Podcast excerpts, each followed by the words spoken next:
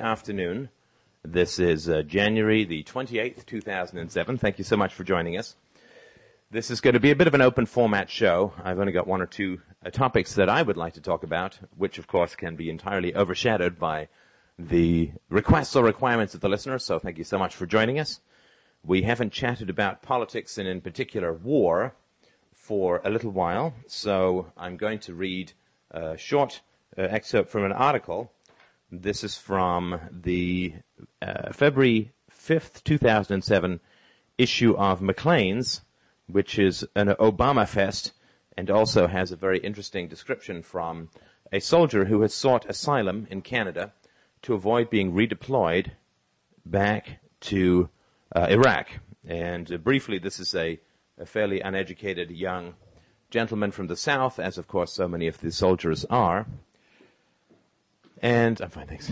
And um, he was told on joining up, he has two kids, and he wanted uh, health care and he wanted some benefits. And he was told when he signed up that he was uh, going not not going to see combat. In fact, he was uh, told he was not going to be deployed outside of the United States. So he says.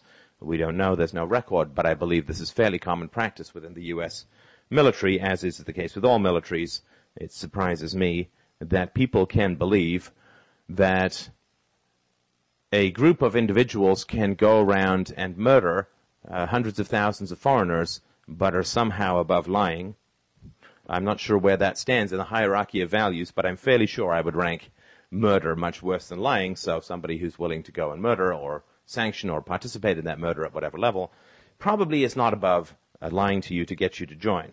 But I wanted to give a bit of a sort of grunt's eye view of the war, so I'm going to read a little bit from his uh, book. He's written a book, uh, let me just see, it's called The Deserter's Tale. And uh, his status at the moment in Canada, he's applied for refugee status, um, for asylum, but this asylum has been denied because he was considered to have volunteered. And I've done a podcast and an article on this, so I'm not going to go any further into that other than to say it's not particularly volunteering if your opportunities are diminished by other state policies, the destruction of manufacturing and the blue collar lifestyle is uh, certainly part of that. Another fairly important part of all of that is that you are bribed uh, to go, you're lied to, uh, and um, the idea that some uneducated guy in his early 20s can make sophisticated decisions about the role of violence, the nature of his life, and especially after spending uh, so much time receiving state propaganda in schools, uh, free will, while still an absolute, does get blunted quite a bit through propaganda, as those who produce propaganda know very well. So, I just wanted to read a little bit about his experience of life on the ground. So this is a grunt, uh, a private first class, I think. He says, I was scared out of my wits that first day at Ramadi. Our own Air Force had just finished bombing these people, but as soon as we got out of our vehicles, we began patrolling their streets on foot. With nearly 100 pounds of weaponry, equipment, and clothing on my back, I was about as mobile as a cow. It was just my platoon, 20 guys walking single file through the streets full of Iraqis. I could not stop thinking that anywhere at any time some half-starved sniper on a roof could have taken me out in no time flat. Iraqi kids surrounded me in swarms, hand out, hands out, asking for water and food. I kept hearing the last words my wife Brandy said to me before I flew out. Don't you let those terrorists near you, Josh. Even if they are kids, get them before they get you. I was awakened at 3 a.m. that first night and told to get my ass up quickly. Because in one hour, we were going to raid a house full of terrorists.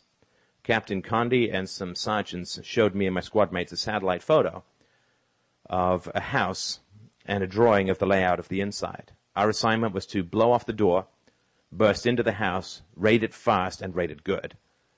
Looking for contraband caches of weapons, signs of terrorists or terrorist activity, then rounding up the men and getting out damn fast. The longer we stayed in any one location, the longer somebody would have to put us in the sights of a rocket propelled grenade or lob mortars at us. I had no idea what to expect. Would I charge through the door only to be blown to bits by a grenade? Would somebody with an AK-47 knock my Oklahoman ass right back out that door? Would some six-year-old terrorist with two days of gun training be waiting to put me in his crosshairs? The minutes ticked on and I wanted the hour to speed forward so we could get on with it. One or two guys did push-ups to pump themselves up. I borrowed Mason's portable CD player and bombed out my eardrums to the beat of Ozzy Osbourne. It got me going. High and ready for action, I checked my watch, wished it would accelerate, and stuck some dip, Copenhagen, bourbon flavor, behind my lip. You can't manage a cigarette when you've got an M249 automatic weapon on your arm, so dip was best. Makes your mouth black as sin and rots the roots right out of your gums, but dip, dip was my nicotine hit of choice before going into that raid. I committed our instructions to memory. I knew the angles of the house, what door I would help blow down, how many floors were in that house, and who would do what when we busted inside. I would be the third in the door, which means I was the second most likely to get shot if anyone had a mind to take us down, and I'd head to the left. Always, for every raid, I'd be third in, heading left. I gripped my M249. Yes, it could belt out 2,000 rounds a minute, but only in theory. You couldn't really hold your finger down that long. When you were blazing away like that, the bullets turned the barrel as hot as Hades, and if you held your finger down too long, it would warp the barrel. It took 30 seconds for Jones and me to put the charge of C4 plastic explosives on the door, then we dashed around to the side of the house so we wouldn't blow ourselves up. You'd be fried meat if you went anywhere near the explosion. I set off the blast, and then the six of us charged in. Jones went first. That skinny redhead Ohio boy was always hot to trot. With Jones leading the way, we burst into the house, armed to the hilt. Kevlar helmets, flak jackets, machine guns, combat boots, the whole nine yards. I'd never been inside an Iraqi's house before. We, we charged through a kitchen. I had been told by squad leader Padilla to check out everything, so I even opened the fridge. Perhaps I thought I'd, I'd find guns or grenades hidden inside. No such luck. All I saw in the fridge was a bit of food. In the freezer, I found big slabs of meat, uncovered, no wrapping, no plastic, frozen just like that.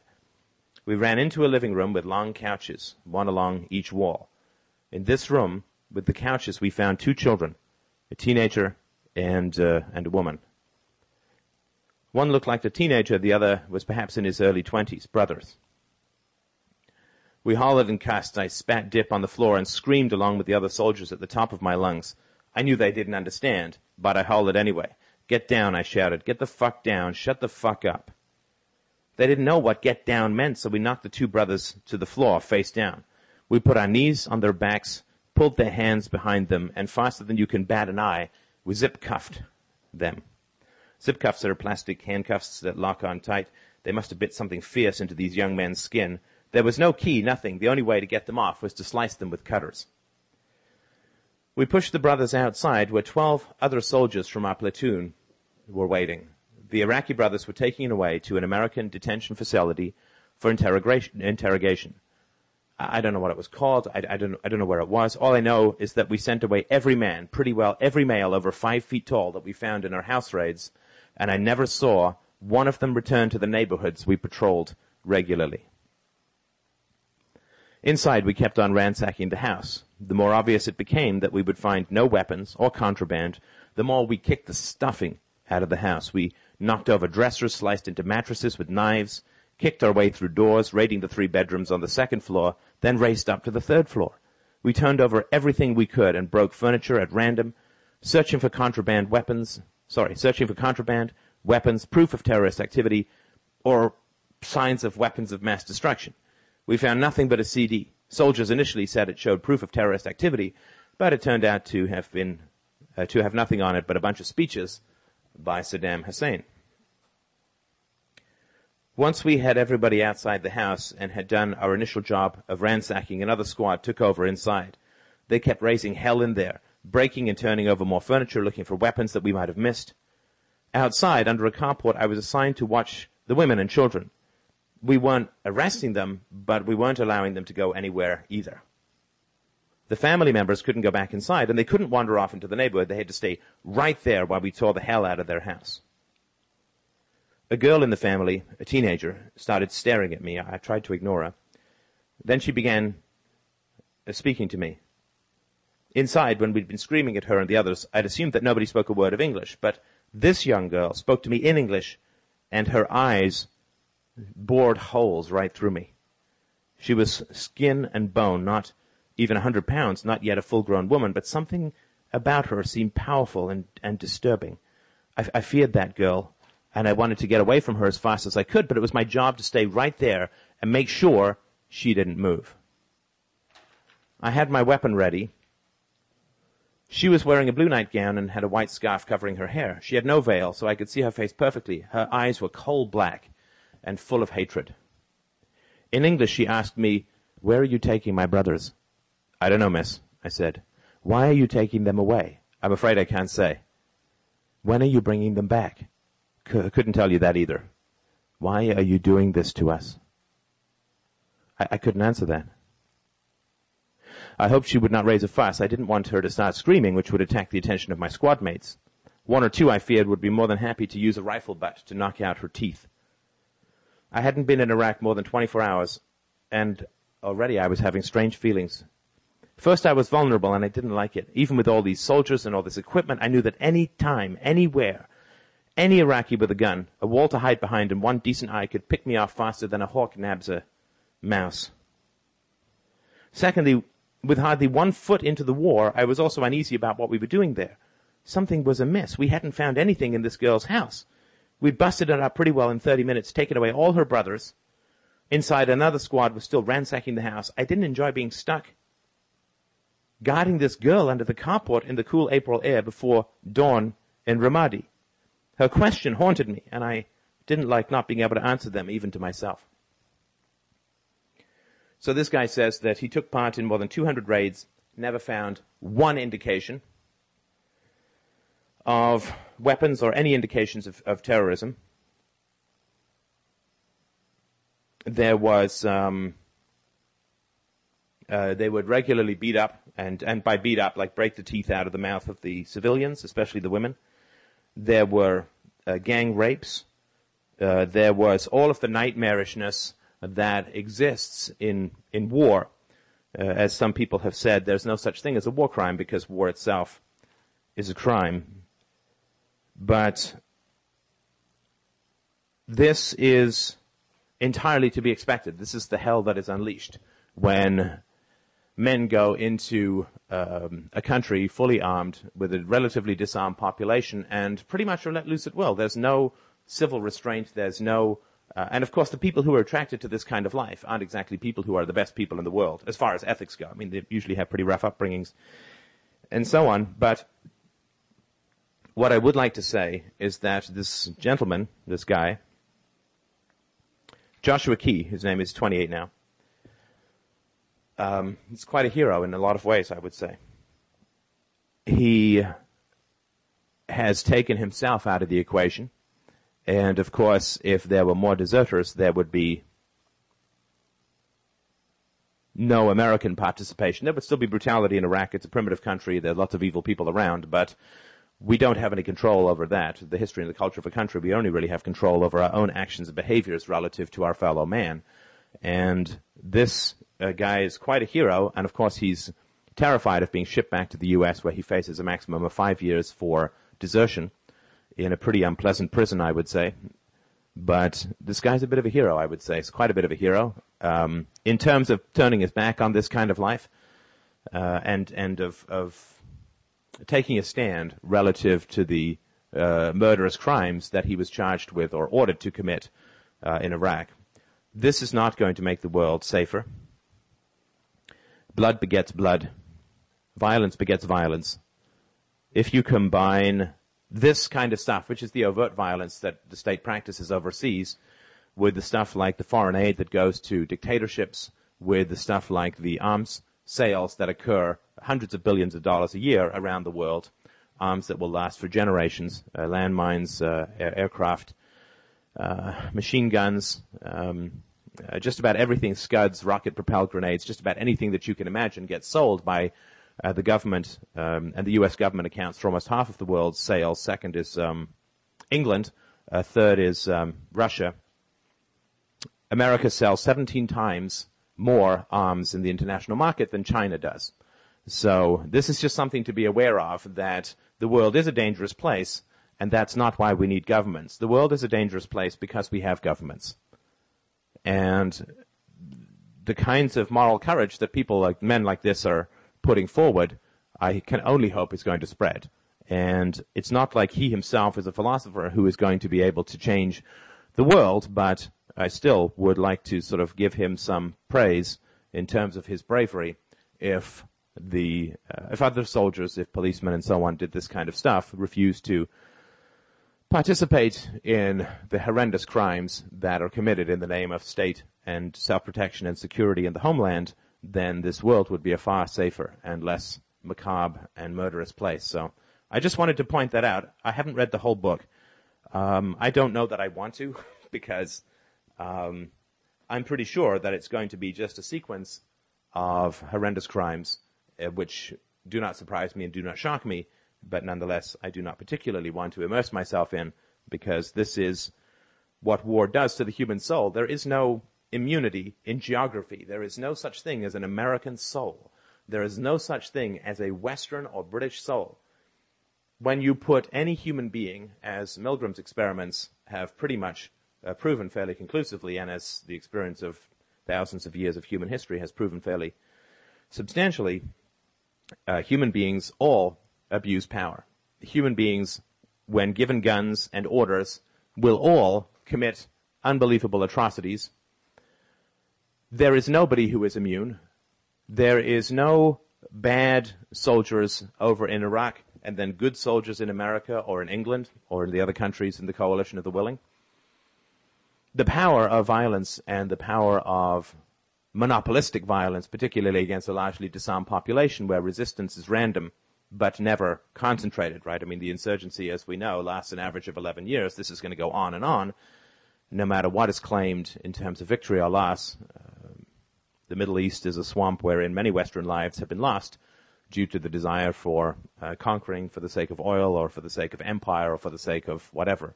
War profiteering, of course, is the largest one of these sorts of um, motivators. But there is no noble military human being. There is nobody who has this power of life and death who can uh, blow off the doors of a house, come storming in, smash, scream, uh, handcuff, uh, potentially rape, drag off for interrogation, torture, and possibly murder and humiliation to Abu Ghraib or places like that. There is no human being who has this power who can not be corrupted and turned into a, a, mere shadow of any kind of virtuous soul. All human beings will be corrupted. I would be, you would be, all human beings would be corrupted by this power. There is no human being who can handle the power of monopolistic and oligarchical violence and control and orders. So, we should not be shocked at the atrocities that are occurring. War itself is the ultimate atrocity.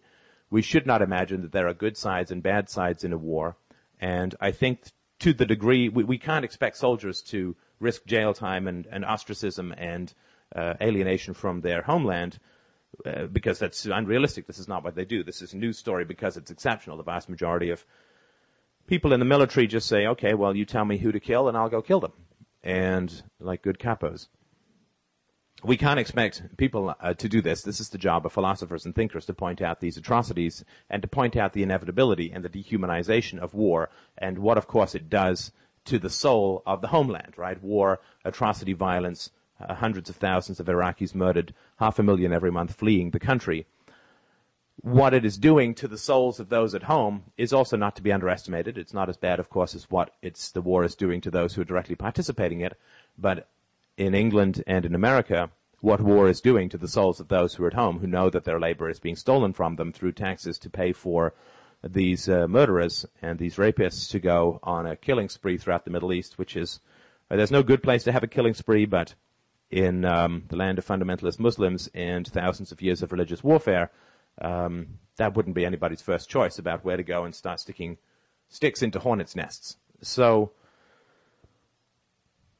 there is nobody who can do this uh, with impunity, and the defenses that we have to put on domestically that we can't speak openly about the war and the atrocities, and to some degree the participation that those of us who are paying taxes, I'm Canadian, um, not by birth but by naturalization, my taxes are going to do the same sorts of things over in Afghanistan, but this participation that we feel, the silence that we feel in discussing these kinds of things, uh, corrupts the civilized life of the homeland as well as that brutalizes the soldiers at the front. So whatever you can do to speak out against the war, um, I think it is to your eternal credit to do so. So thank you so much for listening. Uh, let me just uh, open this up. If we have any questions, I would be more than happy to uh, to hear them. So let's just have a look here. Do do do do do do do. All right. So uh, I'm going to just have a look and see if there's anybody who's waiting to speak. If you would like to uh, speak or question or comment about the topic that we've been talking about or any other topic that you like, uh, please feel free to do so. Uh, that was sort of the major issue that I wanted to speak about at the beginning to get the show off to a nice, positive and bubbly start. So if you had sort of questions about the shows this week, we had some very interesting ones, at least I think, on libertarianism and on um, immigration and other topics. And we had a very interesting, though rather chilly, Ask a Therapist last night when we went on a sub-zero walk. Uh, if you have uh, questions, um, I singing start naked. That's not really a question, although if you had a webcam, it would be fascinating, I think. But uh, if you have uh, uh, questions or comments about anything that was talked about in the show this week, or questions or comments in general, feel free to uh, to ask away. I'm sorry, I'm going to have a little bit of a shot here. I'm not much of a drinker, but my throat's a little raw, so. We're on video. oh yeah, I'm the worst drinker in the world. I probably will be slurring and upside down by the end of the show because um, I'm a very very cheap drunk. All right. Uh, somebody has commented, you have to give yourself over to power in order to wield it. Giving yourself over to it is to succumb to corruption. Well, I mean, I think that's entirely true. The one thing that's always amazed me since we're still waiting for people, oh, we do have somebody? Okay, fantastico. Even better than me rambling on and on. Well, maybe. All right.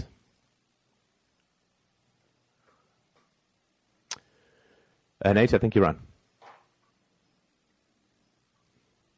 Or are you?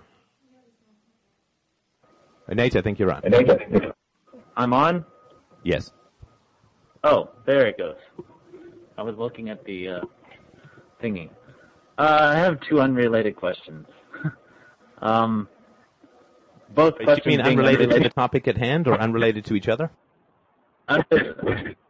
both. both. The first question is something I've been wondering for a while, and and that's in regards to children and having children. and I was wondering, you uh, we've talked about this before um, about people having children, like in podcast six six hundred, people having children for to validate themselves or to live vicariously through them or to make them go through things that they didn't get to go through that they wanted to go through and because it might be fun or because it might be you know a fun thing to do or may look it's to satisfy their parents or to conform to what other people think or all those all those different things. But what what are the right ways? What what are the right reasons? Closely, um, alcohol, and also if you need um, if you need labor, uh, and particularly if you need labor that involves small fingers, um, pickpocketing, um, opening locks uh, that kind of stuff. That can be very helpful. Also, if you run a rug weaving uh, company, those those little fingers can be very helpful. If you're selling to Nike, uh, this can be very very helpful. So there are a lot uh, lawn mowing. Well, the problem with lawn mowing is that um, it can take a little bit of a while for the children to get old enough. Plus, it tends to be kind of visible. Uh, so there's uh, going to be a bit more. it's going to be a bit trickier to do that. So there there definitely are garage floor painting human remote control. See, now what's happening is we're learning a little bit more about some of our listeners' childhoods through this process. Well, do you want to take a shot at the right reasons to have children? To make your husband seem mature? Briefly? no? Nothing from you? All right. Well, you know, the, the reason that I would say that uh, is, a good reason to have children um, is that you wish to share your joy of existence with other human beings. I mean, if you if you love life, if you're happy, I mean, not perpetually. There's always that witch of a Monday morning, but if you're happy in general and you know it, clap your hands. If you enjoy life and you want to, to teach and you want to learn and you want to bring up children uh, to be to add to virtue, to you know, not like some sort of virtue camp or anything like this, but if you want um, uh, if you want if if that's something that would give you pleasure, uh, bringing children into the world, teaching them about life, teaching them about happiness and virtue, and if they would bring joy to your life. it's not required. I mean, you don't have to have children to have a happy life, but I think that if you want to uh, bring uh, children into this world, because you have a genuine love of life and you want to teach people about life and virtue and knowledge and you want to share your joy in knowledge. But I would say that another good reason to have children is because you want to learn from them. Uh, children uh, are amazing teachers. Um, they really are. I worked in a daycare for many years, and I talked to the mirror quite a bit. So, uh, children are amazing teachers. They uh, have a very, very clear-eyed view of the world, uh, and this is, of course, why they tend to get brutalized so much. And children see things within the family. They see things within your own soul. They don't often have the vocabulary to speak about it uh, as clearly as, as we'd like, but what goes on in children's eyes in terms of what they can see about you is one of the reasons why people often get so aggressive towards children because children, uh, this, the sight of children cuts through a lot of, of fog. Uh, you know, you've, you've always heard this kind of silly thing about children, which is, can be, can be quite true, that children might walk up to a fat person and say, why are you so fat? Which is a reasonable question. And of course the parents are going to stomp all over that and uh, attack the child for being rude and so on. But of course, it is a reasonable question, and that openness and curiosity that children have can be very liberating for those of, for anybody really, but particularly for people who've gotten into a kind of habit and a kind of over politeness. Children can be a real breath of fresh air as far as that goes in terms of uh, being open, uh, blunt, not necessarily rude, but you know, in society we can get pretty heavily layered against basic honesty. Uh, whenever you're honest towards someone, you tend to be perceived as rude. At least I know that, I know that I do sometimes. So I think that if you want to learn from children and teach children and share in that kind of growth and in that kind of pleasure, uh, children can, uh, in my view, children are sort of naturally buoyant and positive and energetic, and it takes quite a lot of work to turn, turn children into uh, unpleasant um, teenagers and so on. Yeah, to children are absolutely natural philosophers. Um, I don't go quite as far as Rousseau, but I certainly do believe that children are natural philosophers. They're much closer to an uncluttered view of reality. They're much more, uh, they haven't been taught how to fool themselves out of consistency, integrity, and how to lie to themselves about the, the validity of the senses. And this is really the great danger for most people who have a lot of illusions or a lot of falsehoods in their lives. Children represent a great danger so uh, that is uh, um, uh, that is one of the reasons that people end up becoming quite hostile. They think that the children are going to love them, and the children are going to feed their egos and so on. And then the ch- that, but that's kind of narcissistic and selfish, and children see that very clearly and tend not to react to it and tend to be disobedient. Uh, the re- losing the respect of a child must be about the worst thing uh, in the world, and it's all too common in the world. And what happens is the children get aggressed against. So, uh, does that sort of make any sense? That that's the best answer I've ever heard before ever. so you're going to see this woman again tonight? Oh, she's in Florida right now. I'm. I'm well, you I'm, can uh, fly to Florida. What what I would do, um, what I just said, bring a bring a tape of it, and put on a little Barry White in the background. Say, hey, baby, want to share some joy? so, uh, you know, I, I have often been quite disappointed that people aren't using Freedomain Radio as make-out music. Um, certainly, it works in our household. Uh, because especially I, podcast 500. Yeah, especially podcast 500, but pretty much any of them. Um, uh, so uh, this is something that well, I mean, Christine and I will often put on a couple of podcasts and make out. So uh, this is just something that's important. I'll stop here uh, before the hook comes off the side of the screen because sometimes just one of me talking isn't enough. It's a ménage à 1990. All okay, right. so another unrelated question. The other unrelated question is the. Uh, I've, I've obviously been reading um, a bit of Ayn Rand, um, Fountainhead especially, and Mm. and, Mm. and I've noticed a lot of. Yes, well, I'm not actually reading, reading, but listening, reading. so uh, right. that that that that still counts. Um, my uh, problem with it, is, I mean, not my problem with it, but the problem I keep noticing as a kind of a similarity between me and Dominique and Roark is the the sort of loneliness of integrity, I guess.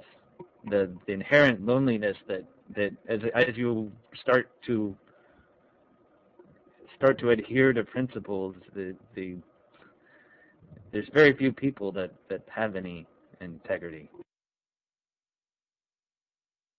And like the my some of my closest friends are examples of that. Those people, they they're just I'm starting to see that in them, and it's just it's really upsetting because it takes a long time to make good friends, and into the it's kind of not it's becoming less and less of a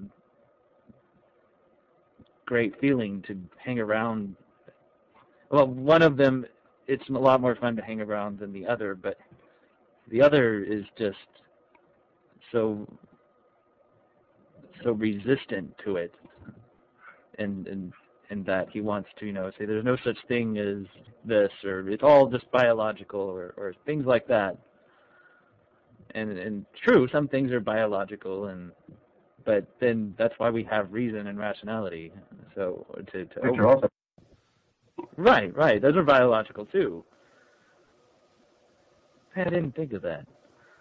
I could have made that point you know, it's easy for me to have other people's arguments for them because it's just so many. I'm, I'm not in there, so it's just easier, right? But, but yeah, I mean, uh, obviously, what goes on within our minds, our rationality, uh, rationality is automatic and biological, and you can see this when children develop object constancy and, and learn how to. And children reason very early, especially when it comes to uh, the proportion of sizes, right? I mean, especially younger siblings. Try giving them, you know, one atom less of ice cream, and you'll see all about rationality. Uh, so that's that's pretty much innate to human beings. It's a, it's an innate faculty, which is why it has to be so beaten out of us and corrupted uh, by sort of religion, family, and education. But but sorry, go ahead.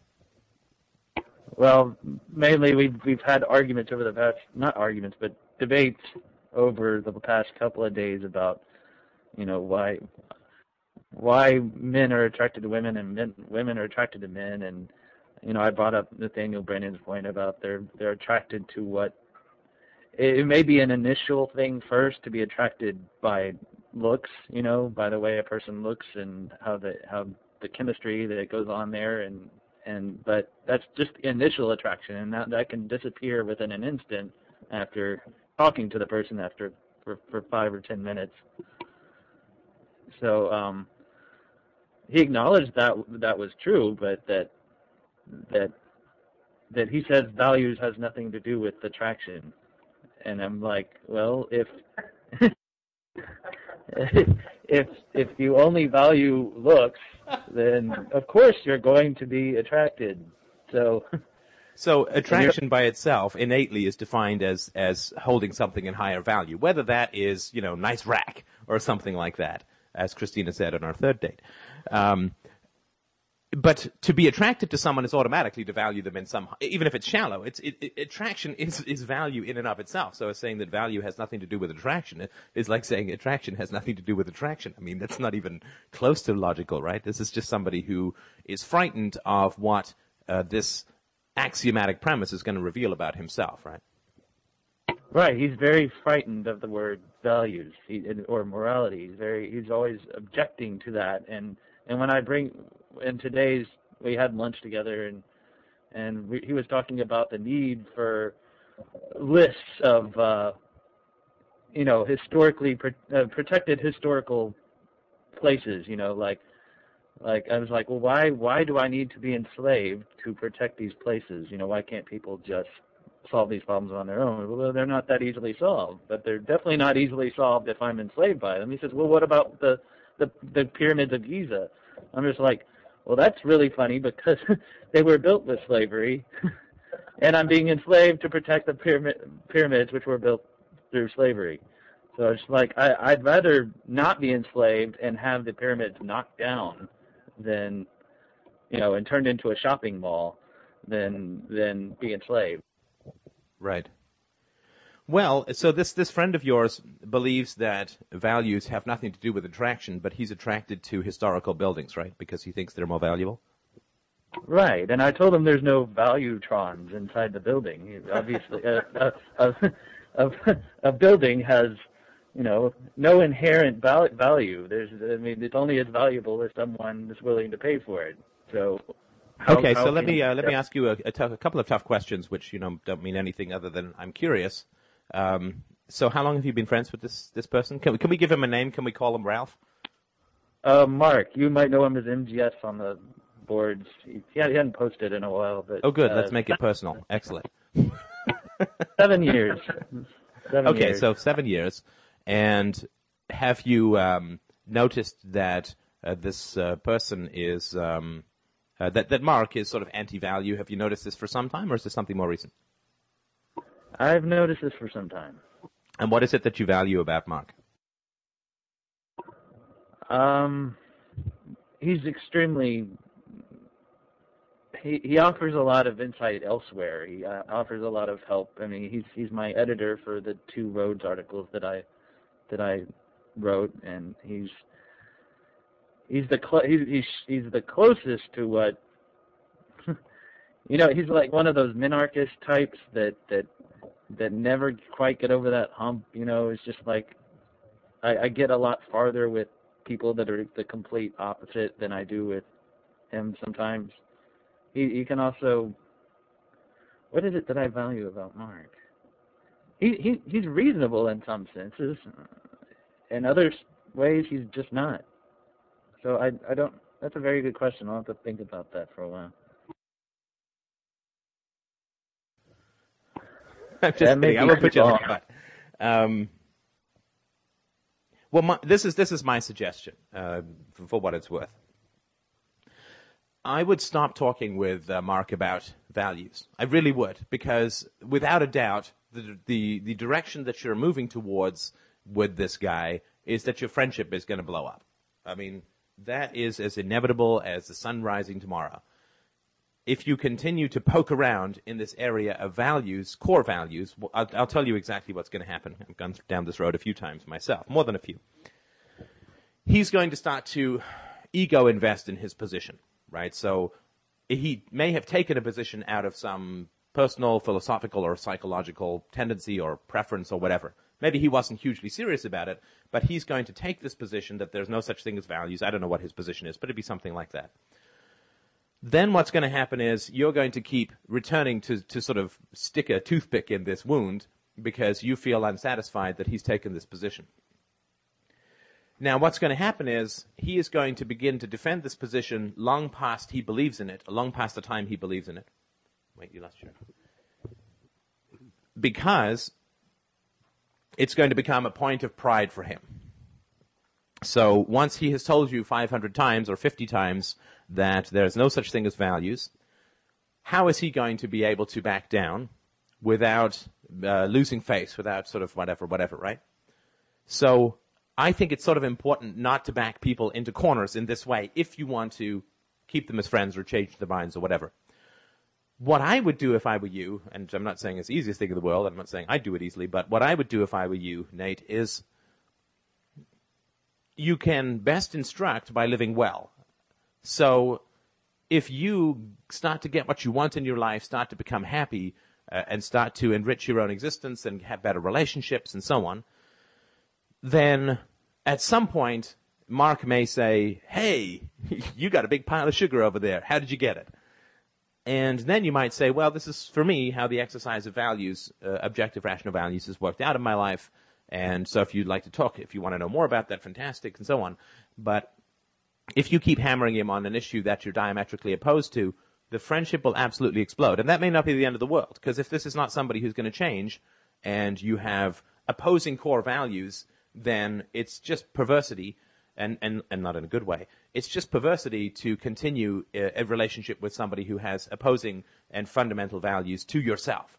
Now, if he's taking it up as a kind of position, then if you, like a sort of false self kind of position, if this is his way of being alternative or cool or different or whatever, if he's got some sort of uh, approach in that way, then if you stop poking at this uh, with the toothpick, this wound with the toothpick, and start to live a happier and more productive life yourself, and interact with Mark in a way or in those topics or areas where you do exchange a mutual value, then at some point he may become curious about uh, your happiness uh, or your increased satisfaction in life, your peace of mind, or whatever, and then you can, uh, you know, talk to him about these things.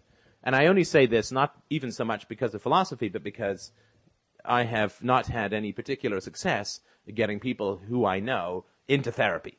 Uh, although, and it's the most frustrating thing in the world because you know that if they went into therapy, uh, they, oh well, I don't have the money. It's like, well, yeah, we don't have the money to, you know, to to uh, to go to get higher education. Sometimes it's still a damn good investment because it pays off more than it costs in the long run, even if you just count happiness rather than money. But uh, it's very hard to get people to go into therapy, right? Especially with, you know, for me because I had a very bad childhood. And so people say, well, my childhood wasn't as bad as yours. It's like, yes, but you live in a sick culture. So, you know, there's lots of things that we need to do to heal ourselves, even if we didn't have these kinds of dramatically bad childhoods. And I can't do it. I, have never been able to do it. It's like pushing string uphill in a wind and the rain. And so the only thing that I've been able to do, and the, what I've stopped doing with friends, is talking to them about going to therapy and uh, simply uh, being being happy and productive and positive myself.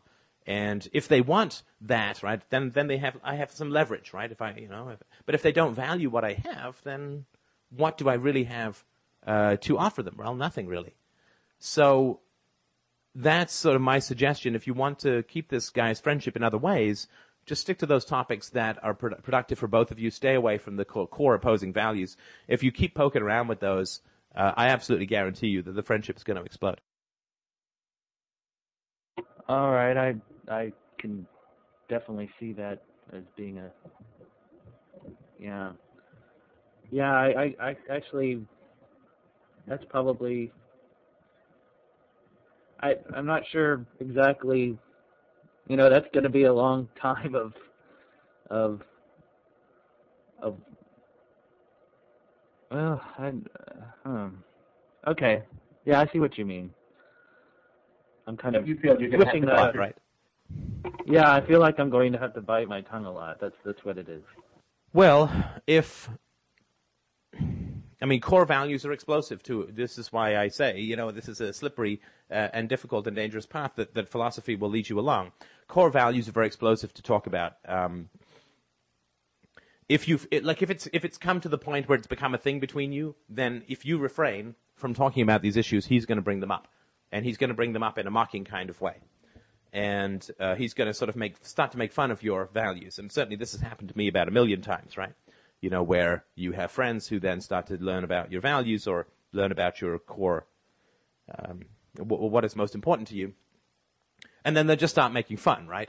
Um, you know, something, you know, there'll be something uh, on television about law and order, and there'll be some joke where someone will say, oh yeah, but, but Steph wants pure chaos and everyone to eat their young, or something like that. I mean, just whatever nonsense people come up with that allows them to continue to needle you and at that point, the friendship is doomed. I mean, it's beyond doomed. It's over, right? So I think maybe what you're feeling is the fact that this has become a bone of contention for him and perhaps for you, but that if you stop addressing this in a uh, direct manner, that he's going to start directing it.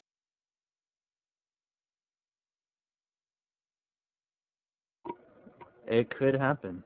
It very could easily happen. I'm not sure. I can't predict the future, but I would say that that's a possibility. It, it doesn't strike me as being something that's in his personality type, but as being he's not the passive aggressive type. I've never seen him be passive aggressive really. He's always been the aggressive type, the the macho man, you know, the it's one of those macho men I was talking about about in the ask a therapist thing. Yeah, I mean, definitely. Uh, if you feel that there's something of value in the friendship that you wish to maintain, and, and of course, not everyone has to have all the same values as um, as we do. I mean, for instance, Christina likes um, washing. Um, so, sorry, cleanliness. uh, yeah, and for me, cleanliness, of course, is next to godliness, in that it's a, a fantastic and self-destructive myth. Um, but so far, the iron casing of, of dirt is uh, working okay. So you don't. I mean, not everyone has to share every value. I think there have to be core values that you share. Um, definitely if uh, this is going to blow up sooner or later, right? If you can get value out of the person and he can get value out of you, uh, in a, you know, he's going to edit your articles, maybe you do something for him. That's more of an economic exchange of value rather than it is a sort of shared intimacy of close friendship. But uh, without a doubt, I mean, unless the core values get addressed, it's um, it's not going to work. What variation in core values is tolerable? Well, some people donate 50 bucks. Uh, some people donate a kidney. Um, there's a small amount of variability that's allowable there. Um, so that's one possibility. Well, I mean, I can only speak from personal experience, and this is just sort of my, I'm still sort of hacking my way through some of these issues, but for me, I've had it that I have, I have a friend with whom the majority of what we share is musical interests, right? I mean, and, okay, he's not a Christian, he's, you know, he's a bit of a agnostic when the topic has come up once or twice in like 10 years. But I really like going to concerts with this guy. He's very, and he, you know, he introduces me to all of this great music. He's really into music like myself. And so this is guy will sometimes go to karaoke together and he'll introduce me to these obscure songs that I really love and, and so on. So we share a value of, of music and we share, and he's actually, uh, he's writing, he's written a book based on watching me write a book and saying, well, Jesus, Steph can do it. So, so from that standpoint, that's, that's a lot of, and of course he's got a great sense of humor and so on. So yeah, we'll get together. There are certain things that I don't talk to him about, right? I mean, because it's just not going to get very far. But uh, th- there's, there's pleasure, right? There's pleasure in it. And really, as far as all of the abstract writing on the wall and Ten Commandments of friendship goes, it really comes down to is it pleasurable for you? Is, is a friendship positive and pleasurable? And when it gets mired in the frustration of constantly arguing about opposing core values, the problem is life is short and that's not much fun. You're not, he's not going to change your mind. If you can't change his mind, this friction is going to be endless. There is an implicit condemnation in core values that you should not let sink into the mire of passive aggression. So um, that would be my sort of suggestion. The avoidance, oh, uh, don't you see the avoidance as a surrender of integrity? No, I don't, and I'll tell you why. Whether right or wrong, this is sort of my opinion, but um, my integrity is not dependent upon me telling the whole and unvarnished and absolute truth to everyone in the world, because then it would be impossible for me to have integrity, right? I can't talk to everyone all the time about everything and so on. So no, I don't think that it's a loss of integrity because my integrity is to do with my my moral choices in my life to have a synergy with somebody um, about just a particular thing, uh, music or humor or whatever, or maybe you have someone that you like to play in a band with, or you like going to museums with someone, and you or you like talking about um, archaeology or something. You don't all have to have the same core values any more than the guy I go and buy my groceries from, and I have to agree on the right foreign policy. There's overlapping areas of mutual benefit that are complicated, I certainly wouldn't say, though, that for me to withhold certain uh, ideas from people compromises those ideas within myself. They're just not present in that relationship, but I still act on them within my own life uh, in the important areas. So I don't think so. That makes sense. Woohoo! First time. Where would you draw the line between friends and acquaintances? Um, orgies, I think. Um, orgies are more between friends and acquaintances, it's more keyboard based. Orgies with the acquaintances, so you don't feel awkward. Right, right. Okay, so sorry, Christina's got much more experience in this, of course, than I do. So, um, so uh, friends and acquaintances. Well, uh, friends really are those that you share the core values with, and acquaintances with those who you share more peripheral or tertiary values with.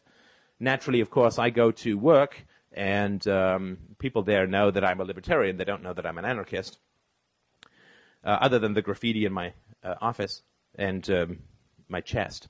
But um, wait, let me. Uh, no, I'm just kidding. I won't, baby. Don't panic. I'm not showing the FDR nipples yet.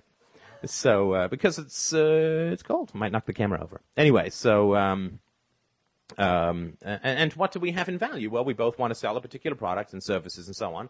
We're both excited. We're all excited by business. We're all excited by the creative process of making and selling something in the market. And those are values. Those are acquaintances, right? But they're not friends who are like core values who listen to my, um, some of them have found me just sort of out of curiosity Googling. Um, I think the, they typed in spotty forehead. I kind of, they're looking for a kind of bird.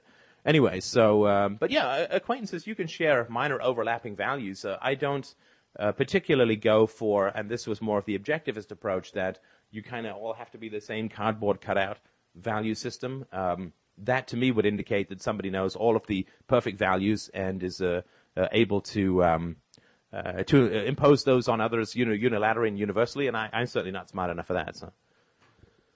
Right, but I found it, I found it funny that that the two things he seems to defend a lot are the fact that his father is a professor, a tenured professor at the university, and also the fact that his father is very involved in historical pre- preservation stuff.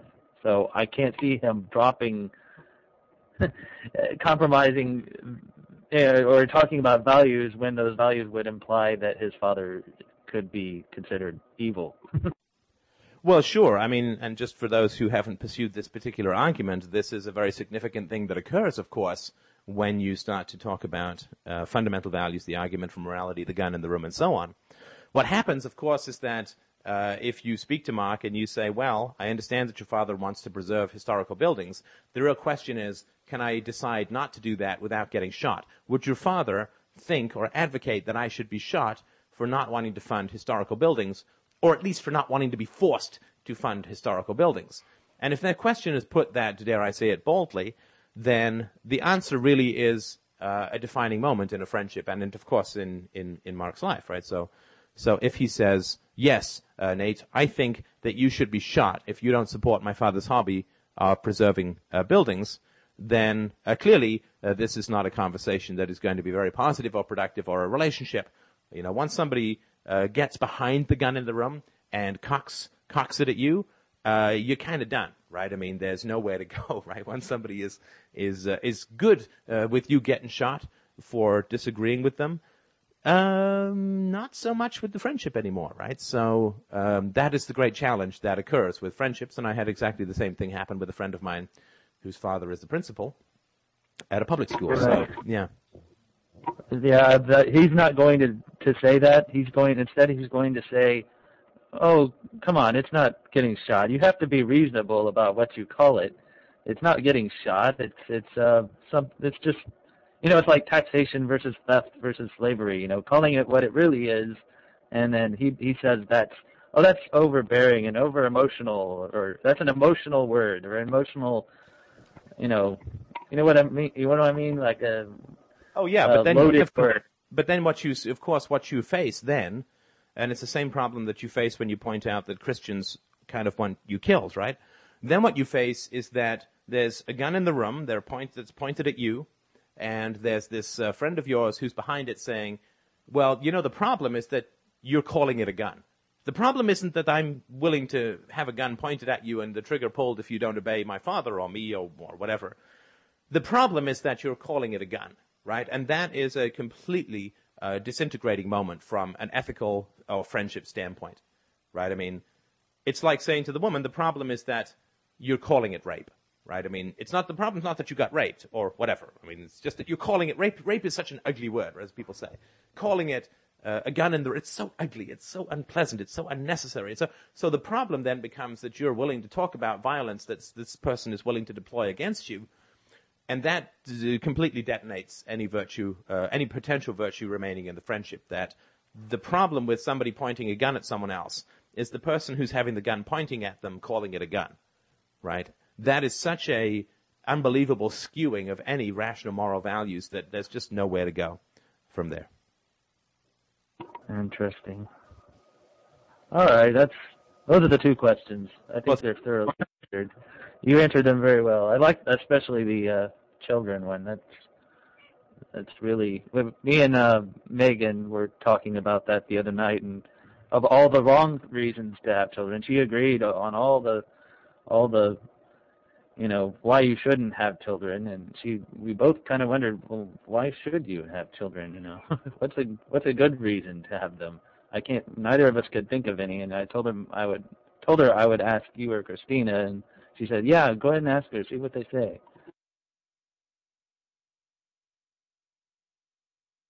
But but we can go with that too. Uh, well, uh, somebody has said uh, uh, in the example of this music friend that I have, if you seek his company for the music, but you are di- diametrically opposed on a core value, aren't you then granting implicit approval to something you don't explicitly agree with? That that's a difficult question. oh dear, the mic comes back from the wife. Return to sender.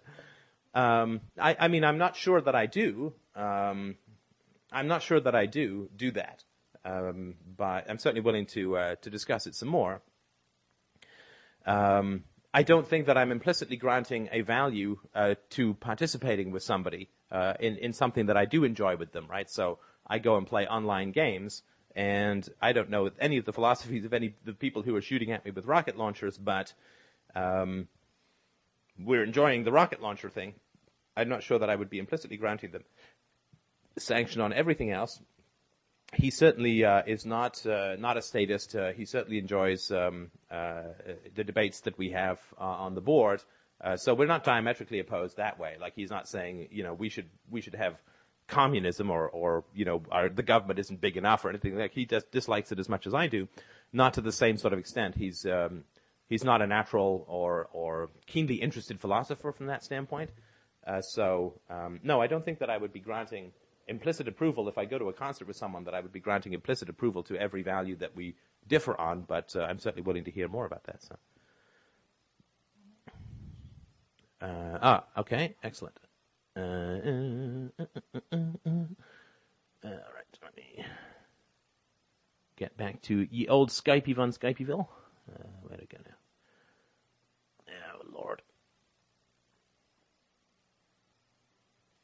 Oh, where is my Skype? There we go. Uh, okay, thanks very much. Uh, Dom, I think you're live. Uh, am I here? You bet. Hello. Hi. Hi, Stefan. How are you? I'm great. How you doing? Uh, oh, I'm doing great. I'm doing great. It's a, really a pleasure and honor to talk to you. Uh, I wanted to for some time, just haven't had a good reason, I guess. Uh, no, I've always had good reasons, but anyway, forget that. no problem. um, uh, a couple things. Actually, what I mainly wanted to talk about was the idea that was uh, uh, military service. That you were talking before about atrocities and whatnot. Um, but can I make one brief comment about the pa- previous caller's uh, um, uh, uh, discussion about having children? No, I'm afraid it doesn't fit into our completely is strictly oh, defined format. No, I'm kidding. Go ahead. Absolutely no format. I know. I know. Um, I was I was just going to say that I don't know of anyone that's had a, uh, uh, that became parents for for a good reason. I think everyone, um, most people have children for things like uh, the two of us are great, so we would have a great child, or or whatever. Uh, the the only point I was going to try and make is the idea that um, if you have a good relationship, and uh, the two of you want to have a child, that's a, a good enough reason. You'll discover uh, the um, you'll discover discover what parenting is after you've done it, not before. Can you tell me a bit more what you mean by that? I just want to make sure I understand what you mean when you say you'll. I mean, you'll discover what parenting is after it's not before. I'm just not. I'm. I'm not saying you're wrong. I'm just not sure I understand it. Um, just the idea that you have a child and uh, there there's a, a whole a, horror, a, a whole lot of joy in in watching a child develop and whatnot. There really is. There are also a lot of horrors that you have. I mean, just I, I mean, I'm I'm a parent. I have a grown daughter, and uh, there are some very trying times, particularly in the teenage years.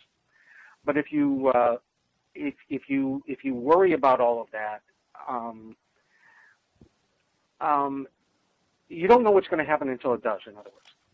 Right, right, and especially the, the, teenage years can be can be quite a challenge for sure. They can be brutal, um, and uh, I think more often than not they are. But the whole thing is, but the hardest part is getting over yourself, I think, and allowing your child to make their own mistakes and not, you know, jumping all over them for making them. You made your own mistakes; uh, they need to make theirs, and uh, I think that, the biggest thing is is to see yourself more in a position of being there to help when help is asked for. Particularly as they in the teenage years. The teenage years are the, are the ones where they really don't want your opinion unless they ask for it, and and oftentimes will get hurt if you insist. Um, I'm just kind of kind of making that point. The, the, what I was trying to say is the idea of if if you have a healthy marriage, um, then and and the two of you want to have a family, well then um, uh, trying to find the right reason to have a child is is I think um, a little overanalyzing the situation. Um, the the trick is the happy marriage to begin with, right? I mean, if if that's in place, there's a lot of other stuff that's in place that's going to really help with parenting, of course. Yes, yes, and uh, uh, I think it's a wonderful thing. I, I uh, I'm happy. The, my daughter is is the the uh, probably the best accomplishment of my life, and uh, I think she knows that. But well, I tell her that once in a while, not often enough, I suppose.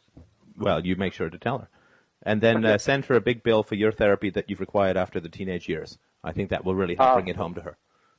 Right. Well, one thing that I always told her is that uh, I felt that uh, I was going to save her a lot of money in in therapy by giving her um, someone to blame all of her problems on.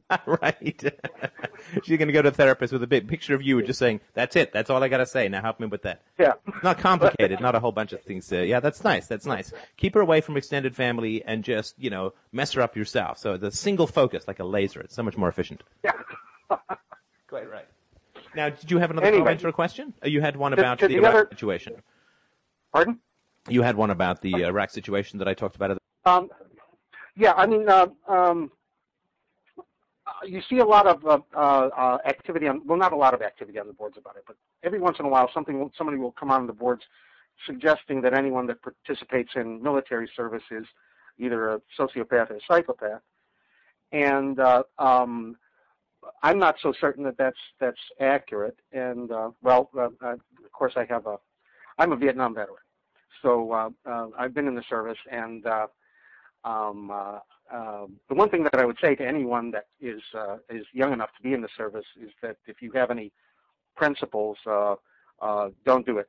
Um, but but uh, the, the you really do end up with a whole lot of baggage uh, that uh, I don't think is uh, I don't think it's possible to get over it really. Um, but the, the the other side of it is that is what I was actually getting at is the idea that just because a person is in the service, um, it doesn't necessarily mean there's something wrong with them. Um, a lot of it could be that they're too young to know better, um, or that, uh, well, um, there, this may it may come up, come to this in this country if a draft is instituted. There are going to be people that are in the, the in the service Well, yeah, without a doubt, and I would not extend to, uh, and I'm I'm the one who talks about that in terms of the board. So you've certainly come to the right source for that. I would not extend uh, any judgment of. uh, I mean, sort of for me, there's sort of two extenuating circumstances around military service. The one, of course, is to be drafted, right? I mean, if you're drafted, um, you do have the possibility of fleeing, but uh, that's not always the easiest thing in the world.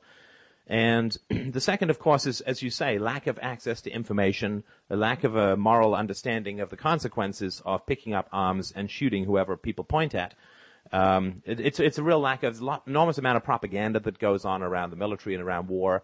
Uh, somebody who's 20 years old, who maybe didn't finish high school or barely finished it, not going to have access to a lot of the alternate and perhaps more realistic views of what the um, involvement in the military is really all about. So I would not say that I would morally condemn as sociopathic or murderous or anything every single human being who's ever been in the army because there's not a lot of choice for some people either directly through um, through the draft or indirectly through um, sort of propaganda. Uh, do you mind if I ask if you were drafted or did you join voluntarily?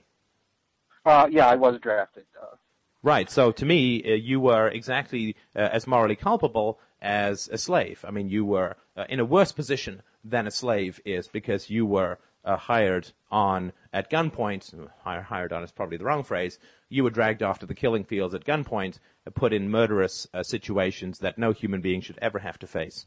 And uh, this is worse than uh, any human being would treat a slave. At least a slave owner has an economic interest in keeping the health of his slave intact, but the generals spend the lives of the soldiers like coins.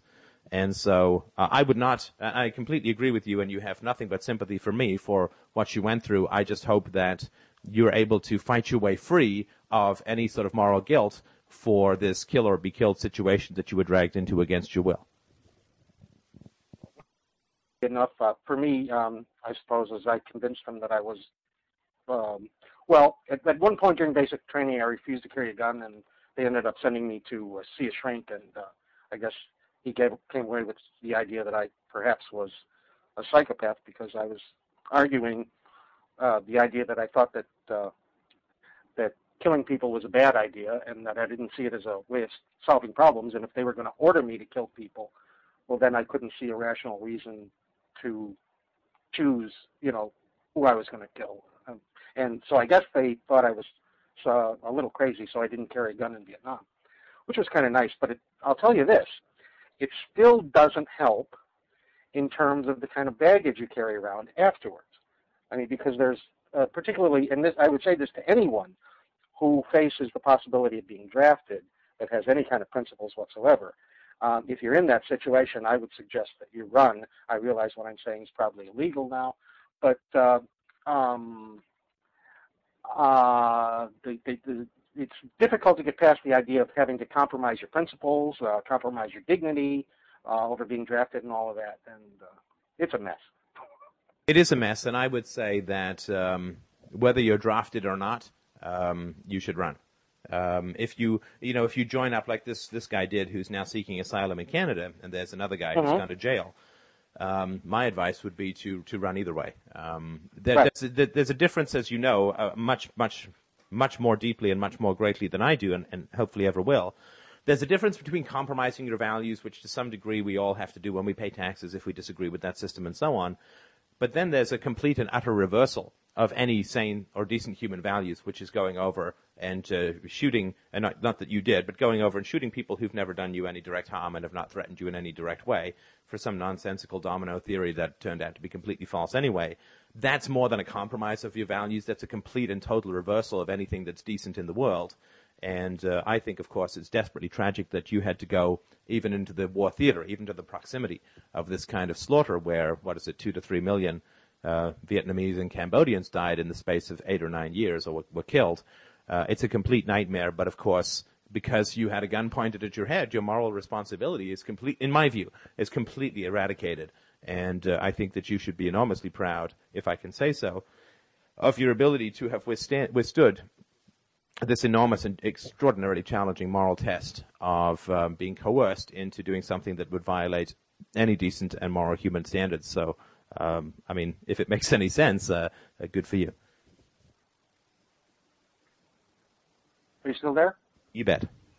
Oh, okay. I thought I thought I had. Oh, you, you didn't think I was going to speak that quickly, right? You just oh, yeah. no possibility he's going to get done in 90 seconds. There's just no way. So you actually did you lie down for a nap? Did you go out for a walk? Um, by the time I come back, he should be winding up, right? Okay. Well, so thank you so much, Stefan, and uh, um, uh, I, I, appreciate what you said. Um, and and like I said, with, with uh, anyone with um, um, anything you can to avoid uh, to avoid military service if it's your mind, uh, then you should go ahead and do that. Um, you definitely should go ahead. And and I'm thankful for the Canadians' uh, welcome of anyone anyone that's in that situation. It's, yeah, well, I mean, certainly, uh, uh, you know, from a moral standpoint, uh, anybody who can get away from this uh, this slaughterhouse factory would be well advised to do so. And if you can't, then at least don't take the moral ownership for it yourself, because you are in a corner and you are uh, you have a gun pressed to your forehead, and there's really not much you can do. So don't succumb to the brutality that you're coerced to to be involved in. Mm-hmm. Well, that should wrap it up, I think, for me. Okay, well, listen, thanks very much. Uh, stay in touch, and uh, I guess we'll chat to you uh, another Sunday or two from now. Certainly, I hope so. Okay, thanks so much. Take care. All right, so we have somebody else uh, who wants to do it. Oh, okay, all right. Um, I think, uh, Greg, is your mic on? You had to, you had some questions, I think. Let's move him to uh, to Chatty Von Chattyville here. Whether you like it or not, you're on, baby. So you can hear me then? Okay, cool. Uh, well, I guess I'll just uh, uh, start with the story about the the uh, the kid that left to join the Marines.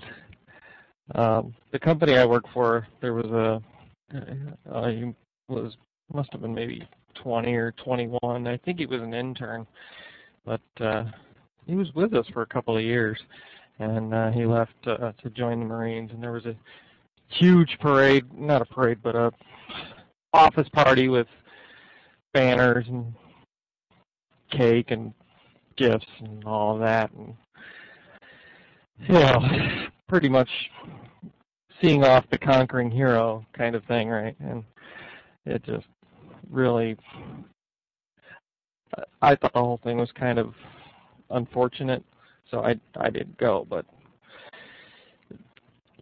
over the months, I tried to talk him out of doing it, and uh, and he just he wouldn't hear of it. And a couple of weeks ago, he just came back. I guess a couple of weeks ago, um, and he's on leave now. But um, they've actually got him scheduled to go back again in uh, the spring. And uh, it was interesting to see the change in his personality from uh, before and after. I mean, before, I mean, he was like um, cocky and proud and and uh, energetic and and uh, um, motivated and all of that. And he, after coming back, you know, he he was sort of. It, it, yeah, he was definitely it had definitely flattened him out. And and and the weirdest thing was you you look him in the eye and it it was like his eyes had gone cloudy. You know, it was just a weird experience. He's talking about the the the uh, um, insurgents they'd encountered over there, and um, and about uh, some of the things they had to do, and how actually how uh, well trained the insurgents were. sure, they're uh, often better trained than the U.S. troops, right? Because they've had they've been these sort of mercenaries, and it is to a large degree mercenaries that are part of the insurgency. They're, they're professional soldiers who've been doing it for 10, 20 years, right? And they've been moving around the world uh, on a variety of conflicts, and they're well funded by uh, groups, and uh, they know what they're doing, right? I mean, the, these are for these young American kids the first time they've been in combat, right? But the insurgents are usually people who've had quite a lot of experience in exactly this type of warfare, so of course you're not going to beat them. Right, right. Guys who've been who who fought in the ten years war with Iran and guys who've been in Af- Afghanistan for 10 or 12 years. Right. Even, you know, guys coming from Syria and Lebanon and places Yeah, the like Mujahideen from Afghanistan are all over this place, right? So, uh, yeah, I mean, sure. you're, you're really throwing up uh, rookies against very, very experienced people uh, with all the predictable results that would entail. And it was just, I mean, it was just a creepy experience to listen to him tell these stories. And as he's telling them, he's he's got his hands in his pockets and he's he's just looking at the floor and nodding his head. And you could tell that you you could just tell the the the, the you know the movies replaying in his head over and over and over again. It was just uh, it was a disturbing uh, uh, encounter, I have to say. But. This uh, poor fellow is going to be feeling about all the people who baked him cakes to send him over to this hellhole. Oh yeah, that still uh, that still sickens me. I mean, they were giving this guy, you know, GI Joe dolls and yucking it up, and you know, all kinds of stuff. You know, right. telling him how great he is and how wonderful this is that we're doing this, and all. Just you a hero. You know, yeah, and and you're telling this to you know a 20 year old kid, right? What the hell does he know? So he thinks, you know, he thinks this is the greatest thing he could do, right? Because everybody around him tells him it is. What? Uh, yeah, it's often sort of baffled me that we talk about these young men and young women as, as heroes, moral heroes, uh, fine, upstanding citizens, and so on. Um, I've been thinking about philosophy for decades, and I tell you that I do not feel quite certain as yet to the point where I'm willing to go and bomb cities and uh, kill lots of people. And yet, these 20 uh, year old kids are so well versed in all of the depths of moral philosophy that they are perfectly sure and perfectly certain about the rightness of their cause that they're willing to go and murder hundreds of thousands of people. I just must say that whatever school of philosophy these young men have gone to, I sure wish they'd take some older folk because That kind of certainty is really extraordinary, and I'm sure uh, entirely out of. Yeah, it's it's it was really sad. I you know, I I would wince listening to him talk about you know all hoorah gung ho about his his decision to enlist and about how fantastic you know America is and and all of that and and uh, and and actually that was all before I even found uh, Freedomain, but uh, um, but but even then it just kind of turned my stomach to think about it, you know. And and and there was nothing you could say to this guy that would talk him out of it. I tried a dozen different ways, and you know, it's just once once you flip that switch, you know, it's kind of stuck there. Right. Until right. you. Well, it uh, certainly, I think, is is true. Sorry to interrupt, but I, I think it certainly is true that one of the things that characterizes an imperialistic empire state, as opposed to the sort of shiny-faced and dewy-eyed ideals of the original republic, is that virtue in the original republic is really around civil disobedience and independence and personal virtue. Virtue, as is defined in a militaristic empire-based culture, is virtue is defined as the desire to murder on the behalf of the rulers, right? And that's quite a shift, and of course it takes quite a long time to get there. And there's an enormous amount of propaganda that is required to shift that definition of virtue from something that is personal, universal, and humane, uh, and independent, to something that is really just around a slavish regard and a slavish desire to murder on behalf of the rulers. And we can see this while I'm not directly comparing the two cultures. We can see this shift in terms of the Weimar Republic to Nazi Germany. We can see it from the middle to the late Roman Empire. Uh, and sadly, of course, we can see this in America and uh, England now, that virtue and what is called upstanding right and moral is the uh, sort of uh, is slavish eagerness to kill uh, whoever the rulers point at. And that's really quite a change. Yeah, actually, I I wonder sometimes if that uh, that uh, ideal we point to at the founding uh, ever really even existed. If that's not just a a fantasy that libertarians have invented to, you know, imagine a golden age of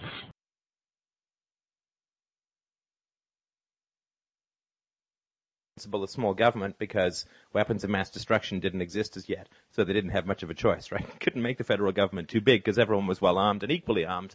But the moment that the government gets a disproportionate amount of power, yeah, no, I agree. I think government is always and forever the same, and the only thing that kept the uh, republic uh, in any kind of minarchistic situation was simply the lack of ability to exercise the kind of power that they wanted. But that's uh, long in the past now. I don't think it was a better government. I think it was just a more liberal. Right, right. And so virtue back then was simply uh, aligning yourself with, you know, one set of of uh, uh, one kind of hierarchy over another. Really, I mean, it, it sure it was it was rebellious and uh, anti-establishment and and uh, um, revolutionary in terms of its well not even really revolutionary but well incrementally revolutionary anyways in terms of its philosophy but uh but but but it, you're still as a as a patriot or uh, back then or as a um a rebel you're you're still you're still kind of pledging yourself to somebody else as opposed to pledging yourself to actual virtue. Right? Thing that occurred in 1776 was that the, the, the, the, fundamental issue was that the government was too far away, at least for those who wanted more power at home. I also think that it's true that if you look at the general combined, maybe there's some way to do this mathematically that's beyond me, but if there was some way to mathematically measure this, maybe there is, where you could say, okay, so in the founding of the republic, there were taxes were much smaller and so on. Uh, taxes were much lower, government was much smaller, but that government power, as did exist, uh, contributed, uh, actually maintained and fed the institutions of slavery, uh, the institutions of mass draft that led to 600,000 deaths in the Civil War, and God knows how much other human misery uh, that occurred. And um, also, of course, subjugated the rights of women, of which there are almost none. Now, some of those have been largely remediated, right? The, the rights of women have expanded, the slavery is gone, and uh, so on. So it's almost like there's a constant amount of freedom in human society. It just shifts around, right? So now there's no slavery, women have rights, children have rights, but now we're all taxed into uh, into the next dimension. So uh, it's like you know, it, the government giveth with one hand and taketh away with the other, so to speak. Right. It it, uh, it gives people the impression that there can only ever be so much freedom, but the the presence of uh, coercive institutions necessitates the limitation of freedom. You know, you you remove the the coercive institution, uh, then there's plenty of room for freedom. Right, and this is one of the major problems with the coercive institutions, as I was talking about in terms of Iraq. The very existence of a government causes people to have to justify that through distorting reality. Right, so the very presence of a government, which is always bewildering. I remember this even as a kid, being just kind of bewildered by uh, this. And, and, of course, what happens is people then say, well, you know, people are really bad. You know, like uh, there was this thing posted about the uh, by uh, a conservative view of libertarianism, and I think it was because somebody confused the word libertarian with libertine. But basically, it was saying, well, libertarians are a pipe dream because uh, libertarianism is a pipe dream because we're all born from original sin and we're all flawed, and therefore we need governments to control us. And of course, that, that all results or resides on the basic axiom that the citizens are uh, sort of flawed through original sin or through some essential corruption within their natures, but the rulers, by heavens, uh, are not right. And but of course, if it's original sin that applies to everyone, then you simply could not have a state, as we've talked about before, and you certainly couldn't have a state that was um, voted in by all these corrupt people. So, and this is really the danger that religion and the state have when they get together is that religion really is the explanation as to why there is a state. It's a completely false explanation in the same way that it's supposed to sort of quote explain how the universe comes about. It's a completely false explanation, but uh, when you first come across the idea of a state when you're younger, uh, it's kind of baffling because it's like, okay, so all these people who tell me what to do, uh, why do they get to tell me what to do? Well, because you give them permission to do it. It's like, well, but they give me, if I give them permission, why, why, why, why do we need these laws and jails and prisons, right? So this essential mystery, which is the existence of a state, completely corrupts thinking. This is why philosophy has been such a mess throughout history. It's either trying to justify the state or it's trying to justify the existence of God.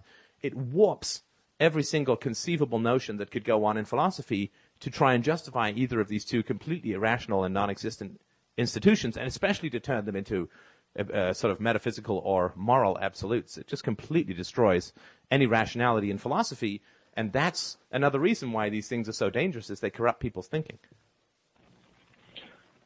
Right, because fundamentally it's a rationale for the, the use of coercive power yeah, it's all ex. I mean, most of philosophy is an ex post facto justification for why uh, you should smile when they point the guns at you. Exactly, and and, I would I would I would argue that that was also the case. You know, at founding, it doesn't. You know, that doesn't. That didn't just suddenly become that way. You know, because of the Civil War, or because of the Federal Reserve, or because of you know um, Alexander Hamilton, or it, it, it was there from the very beginning. You know, the fact that they were willing to use violence to, you know, fire, right? And it's a, it's a cute phrase, but in, in political terms, well, it doesn't it doesn't make much sense, right? You can't you, you can't expect the the fire to get smaller by throwing more fire onto it, right? And so and so to me, the idea that that uh, that there can be a virtuous state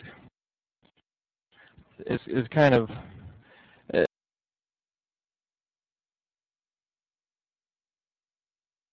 rational and benevolent God or or something. I mean, it's all it's all just a bunch of made up nonsense, and most thinkers are complete slaves to either the power of the church or the power of the state. And so what that does is Uh, it means that all of their uh, thinking is just so heavily corrupted by the need to believe in these imaginary things. If if biologists were forced to justify the physiology of elves and leprechauns, well, of course, biology would be a complete mess. And I shouldn't say forced exactly; it's not so much the case anymore, but it's natural. And, and so the important thing is just to, to recognize that, that the very foundations of the belief systems themselves are non-existent. So, of course, if you're going to start off with 2 plus 2 equals 5, your mathematics are going to be complete nonsense. And so if you really want to see how, just how sick and corrupt the, that kind of thinking is, and those kinds of thinkers are, all you have to do is look into the face of a soldier. Mm. Right, that is the end result of all this kind of stuff, right? That is where this leads. All of these justifications for the power of the state and of religion, that's fine, and so on, they all end up in this uh, situation where uh, young men's souls are destroyed because they believe that it's virtuous to go and shoot people that they're told to shoot. And that then, of course, replicates itself. Part of the reason that you need soldiers is so that domestic life remains brutal. Right? You, you, you, the soldier goes overseas and kills Iraqis. He comes home. What kind of father and husband is he going to be? Well, he's going to be uh, destructive. Uh, he's going to be problematic to society as a whole. And that means that you get another generation of children who grow up alienated and angry, which you can then harvest as your next group of soldiers. And I, I think to to a certain extent, at least at a subconscious level, that's one of the reasons why we keep having wars. Because yes, these no, people they know they know that if they don't have one, then sooner or later there's one generation that's going to wake up and say, oh, "What the hell have we been up to all this time? You know, let's cut that out." Right. I mean, how long did it take for the end of the Cold War to start uh, in with the war on terror? It was about ten years, uh, maybe twelve years, and uh, of course, military spending didn't decrease during that time significantly. So. Uh, this shows just how responsive this is to what people actually want. And it's that old Hermann Goering quote, right? It says, uh, the average citizen doesn't want war. What is the average boy on a farm going to gain from war? Nothing. He's going to be gone for years, and he's going to come back, if he comes back at all, missing an arm or a leg or an eye or a hand. Uh, the common people don't want war, but it's relatively easy because the rulers do want war. Uh, it's relatively easy to get it going. All you have to do is say that you're about to be attacked, demonize your enemies, and say that anyone who counsels rationality is a traitor to the country. Uh, and then everybody stampedes off the cliff. Uh, but of course, all of that is not because of any essential irrationality in human nature, but because of the propaganda of priest Right, because because we've been pounded into believing that vice is virtue, and if and if that cycle ceases at some point, then the the subsequent generation is going to condemn the uh, the, the existing generation, and they don't want that. Right, and of course, there's an enormous. I mean, the you you sow the fields uh, of the world with blood, and uh, you know enormous profits grow thereof. Right, so. Uh, it's parasitical from the rulers down, and it's very much about biological flourishing and amoral maximization of your gene pool at everybody else's expense and so on. But the, the, the saving grace of all of this is that it have has to be sold with an enormous amount of moral propaganda because the rulers understand the power of morality a lot more than the moralists do. That's true. They get they get how important it is to train children uh, in false ethics. They get how the world runs on ethics, whereas uh, libertarians spend time arguing about whether if you're hanging from a flagpole you should be allowed to kick in a window to crawl through somebody's apartment, even though there's such a thing as private property. That's where we're spending a good chunk of our energies, whereas uh, those who would do great evil in the world are spending their time being certain about training the children in all the wrong things. Right, or or or or arguing against the idea that there there even is any I think such thing as uh, a moral standard. Right, right. I mean, can we not at least be as certain as evil people about the power of morality? Could would that not be something that we could aspire to? You know, to to at least uh, be be fifty percent as certain as the most evil people in the world about the power of ideas and of ethics. Uh, that to me would be an enormous step forward. Uh, that's not something that libertarianism is, uh, I think, quite ready for. Right, right. And, and in a sense, that you know, they they kind of have a point because what they're trying to do is um, uh, t- take the weapon away, right? You know, evil people they they they understand the power of morality, and so if you can convince them somehow that it doesn't exist, then you've taken their weapon away. Well, actually, you've just taken a bullet or two away. They'll just club you then with the hilt, right?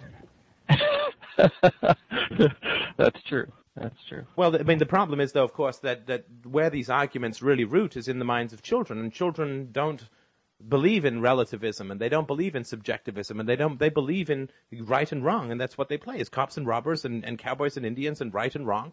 Uh, children are not because they're more rational and sane than most adults.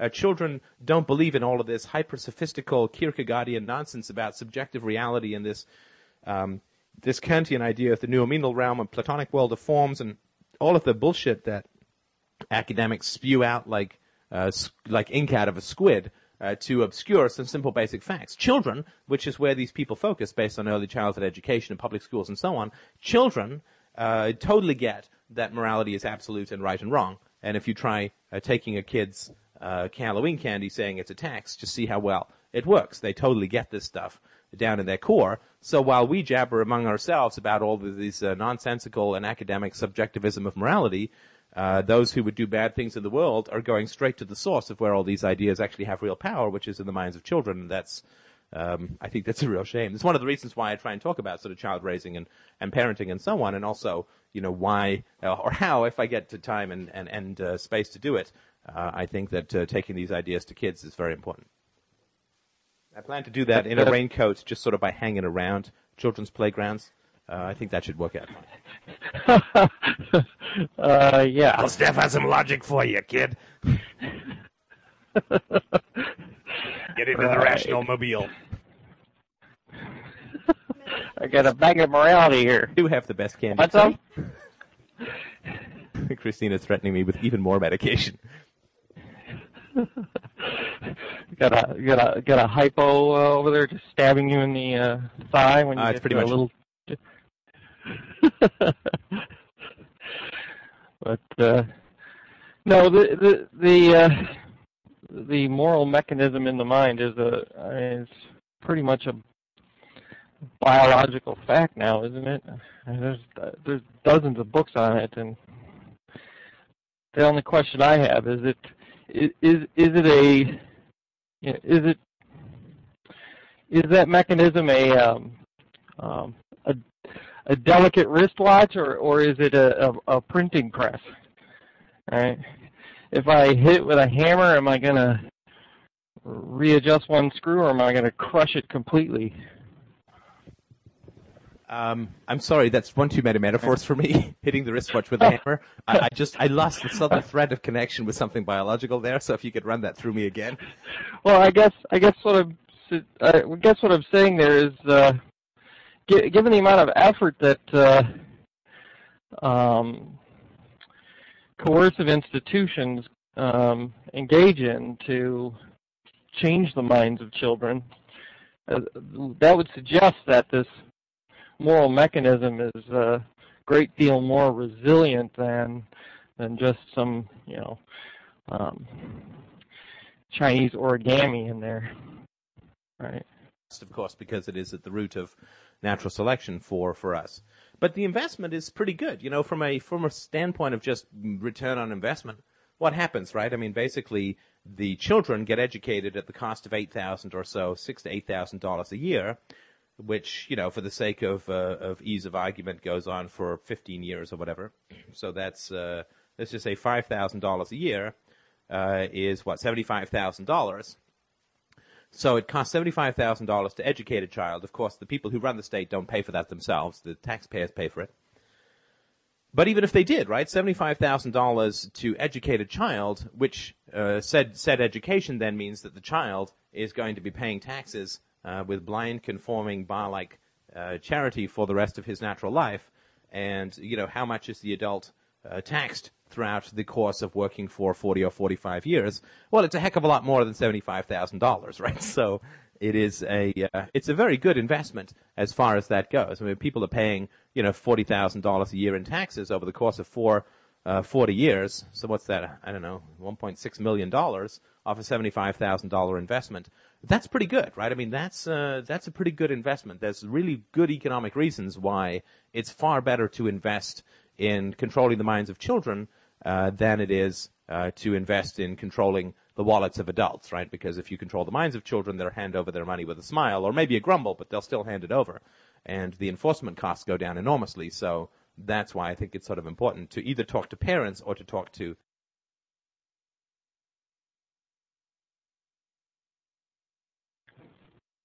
which I guess to some extent really kind of makes um, this sort of um, uh, secular liberalism uh, almost more pernicious than uh, than than the aggressive, uh, um, domineering, uh, um, um, hyper religious forms of government we've seen in the past, where it's just blatant.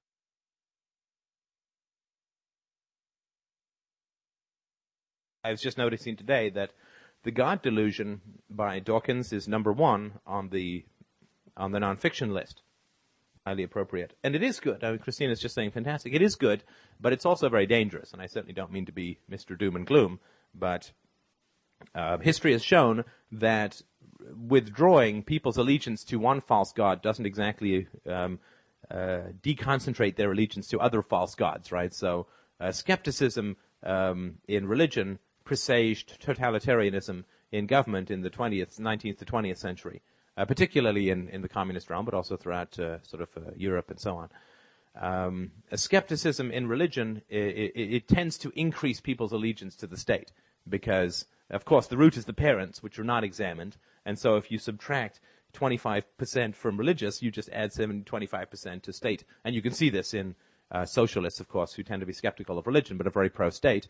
You can see this in Sam Harris and Richard Dawkins, who are skeptical of religion but statist in their natures. Um, and they have a kind of unquestioning allegiance to the state that they exactly condemn uh, in the Christian allegiance or religious allegiance to the idea of God. So I certainly am happy, of course, on the balance, but it is a risky time because when you take away people's religious faith, um, they then have to pour more allegiance into the state because if they disbelieve in both, they come right up against their parents fundamentally. Right, and and you're replacing one moral myth with another, really. Uh, you're you're substituting uh, uh, moral allegiance to some you know intangible ideal to uh, with a moral allegiance to just some guy, right? Dangerous to have allegiance to the state than it is to have allegiance to a god. Um, it really is like 99% horror versus 100% horror, but at least you can claim that you can have a direct relationship with God which contradicts what other religious people are saying about God. You can't have that with the state. Right. There is no there's there's no possibility for a Luther who's going to nail his precepts to the door of the White House, right? Right you know, not not to suggest that uh, Luther was any more virtuous than any of the Catholic clergy he was railing against, but just that whole idea of the ability to um, still own your own, um, you know, your own rational consciousness. And Luther did a lot of good uh, sorry, Luther did a lot of good. I, in my view, Luther did a lot of good despite himself in terms of the separation of church and state. Once you break the monopoly of the Catholic hegemony, then uh, you realize that you can't have a union of church and state when religion becomes fragmented because then it just becomes a war of all against all. So, uh, you know, it was a step forward, I guess, in a horrible kind of way. That's true. The, the state itself is a kind of war of all against all. No, it's not a kind of war. but I mean, this, the, as, as Ayn Rand said, and I think quite rightly, right? I mean, the, the, state needs to be separated from economics, as she put it, as if that were possible. The state needs to be separated from economics in the same way that the church and the state need to be separated. And I wouldn't agree with that in so, so far as you cannot separate the state from economics because the state is a, really around the the uh, the moving around at the point of a gun of the uh, the uh, the wealth of millions Uh, and uh, the entire reason for the state is to is to control the economy. You can't separate the state from the from the economy. It's like separating the soul from the body. It doesn't it doesn't, it doesn't make any sense because there's no such thing as a soul, and it doesn't make any sense to say separate the state from the economy because the state is all about manipulating the economy. That's the whole reason it exists. Economy really is just a collective representation of I- individual value. Right, and the state is just all And about so- guns at people and making the cost benefit of hanging on to your money versus surrendering it to the state uh, so egregious that you'll just hand it over and complain or not. That's still the, the sequence. Right, surrendering surrendering your own value um, to to that of another by Right. by co- coercive force. Right, and um, in the same way that, at least in the modern West, and though they're not so much in the East, the reason that people surrender to their parents is biological in nature. We have to have our parents in order to survive. The reason that people surrender to religion is for fear of social ostracism and feeling guilt or evil or bad. And the reason, but the, and the reason that people surrender to the state is because they're afraid of being thrown in jail. But in each of these situations, people build these fantasy puff pink candy cloud uh, castles to live in, which make it all moral, right? I love my parents, uh, I believe in God, and I love God. Jesus died for my sins, and I love my country. But when you strip away all of this pious nonsense, which people erect because they have fear, right? I don't have to walk around uh, uh, talking about um, uh, that uh, that I love my wife, I love my wife, I love my wife. I mean, I mention it, of course, when it's relevant, but I don't have to keep pumping it out. Uh, when people protest so much and bring a build uh, build up all of these fantastic superstructures in reaction formations to the fear and control that's being imposed upon them, uh, it's a good sign because it means that people can't live with the humiliation, so they have to make up fairy stories wherein it's not humiliation but virtue, and that means that you pull apart these fairy stories or fairy tales, and you can usually get to some kind of core, but it's pretty destabilizing for people. Yeah, and not to trivialize the horror of the crime, but it, you know, it's like that happy place that the rape victim goes to when the event is occurring, right?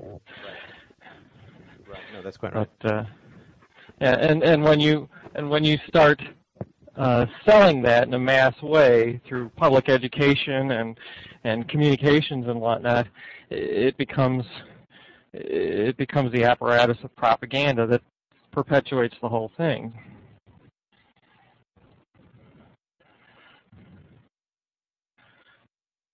And I, I think that that's I, I think that that's it's pretty obvious that that's what they're doing with with things like the Iraq War. You know, Uh, send 21, 22,000 more troops. Um, you know, as I've mentioned before, it certainly could be the case, though I have no evidence for it, that we're in the stages of the mass pillaging of the public purse. And this would, of course, predict and explain why the troop escalation is going on for a conflict that obviously is not succeeding and, and is moving entirely in the wrong direction. Why would you send more troops? Well, the more troops you send, the more you get to build a government and the more war profiteering goes on. Once you start reducing troop levels, then the amount of war profiteering that's going to go on is going to decline. And so there's no interest in winning the war. It's just that if you escalate it further, more profit can be made. And that, I think, would be the case that what's happened is the public treasury is so depleted now, uh, especially with the rise of the euro and the yen, the reducing the demand for the U.S. dollars, the public treasury is now so depleted that the um, the Indiana Jones grab fest is, I think, underway, and that I mean, whether that's true or not, I don't know, but that would certainly explain uh, the recent decision to escalate what is completely uh, and it was clearly an unpopular and, and, and deranged war, even for those who would be in, who would have been in support of it when it started. The, the, the support now is merely just an act of tooth gritting will. explainable in uh, in another way as well. I mean, it the, uh, no, the, Greg, the there's military. no other way. There's no other way to explain it. It's just this way. There's just one way to explain it. How many times do I have to tell you? I'm sorry. Go ahead. Yes, master. Excellent, my minion. but uh, if you look at the government, I mean, if you look at the the military as just another government bureaucracy, then the troop escalation is exactly what you would expect, right? oh, the program's not working. We need a lot more of it, Right, right. right? So, I think that's quite So- true. so- and and uh, uh, sorry, go ahead. and so the the escalation is just exactly the same thing you get with the budget expansions to to uh, departments like uh, you know education and welfare and whatnot. It's it's the exact same scenario. Well, I think that's true, but I think that the one thing that's slightly different is that war is where government really finally gets to loosen its shirt, to sort of gets to loosen its tie, kick back, and finally be itself. I think that most people feel that the war in Iraq as a whole is a complete, utter fiscal, moral, and foreign policy disaster. Not, there's not a lot of equivocation, and I don't think that's just the sources. I mean, this is just people that I've talked to in the States when I've been over in business there.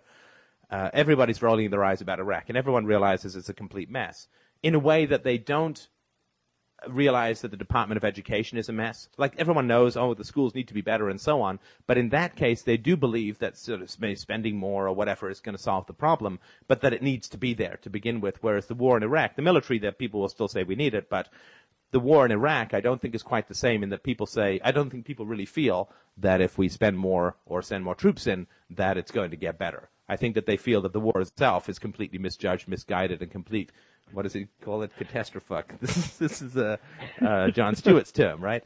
Uh, and and so I think people it's a little bit different than other government agencies because the war itself people have no faith in, but they still do have faith in things like Medicare, and Medicaid, and, and Social Security and so on. They just think those things should be reformed, but I don't think that people believe that the war in Iraq needs to be tweaked or improved. I think that most people they don't know how to get out of it with any kind of honor, as if that's possible or even important. But uh, they certainly don't think that it's it, it was justified, required, necessary, valuable, protecting, or anything like that. And, and what's the one thing that you think that uh, that allowed people to come to that decision about the Iraq War uh, more quickly than they would, uh, say, in terms of uh, Bush's uh, No Child Left Behind program. What's the one difference that, it, to me, it seems that, well, I'll let you answer. So. Well, I think it's entirely optimistic, Greg, that you would ask me for just one thought. Um, you want me to run through a podcast count now, or well, we'll do that a little bit later. But um, no, the one thing I, I, mean, the one thing is improved communication. The one thing I, I think the one fundamental thing is improved communication. It, it's very hard for people to lie about the Iraq War.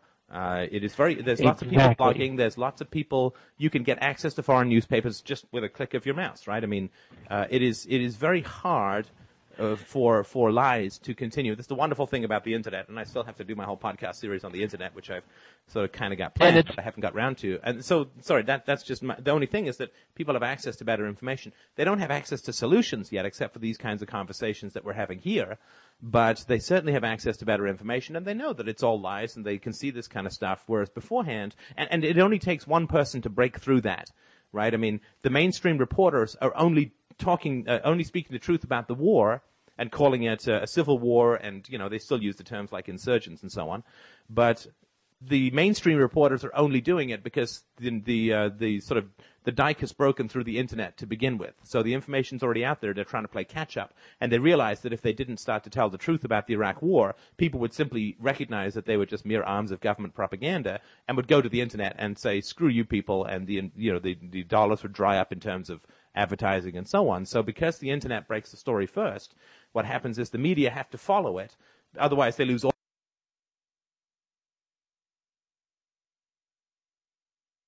It's it's what they have to lie about that is really the significant differentiator.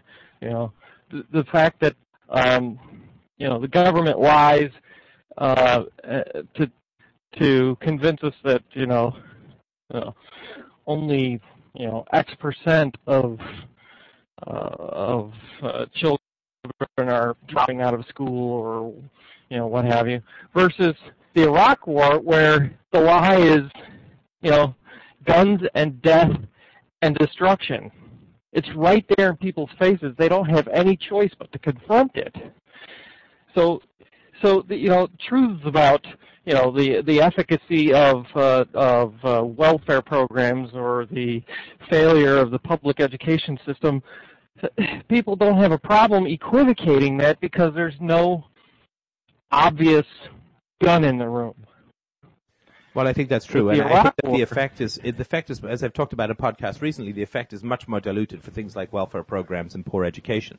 The effects don't really show up for years, whereas bodies coming back in bits uh, is the one thing I think that could occur better, which is still radioactive for the U.S. media, is uh, what is not occurring as yet is the footage of Iraqi deaths. Right? You still you don't see that kind of stuff happening very much.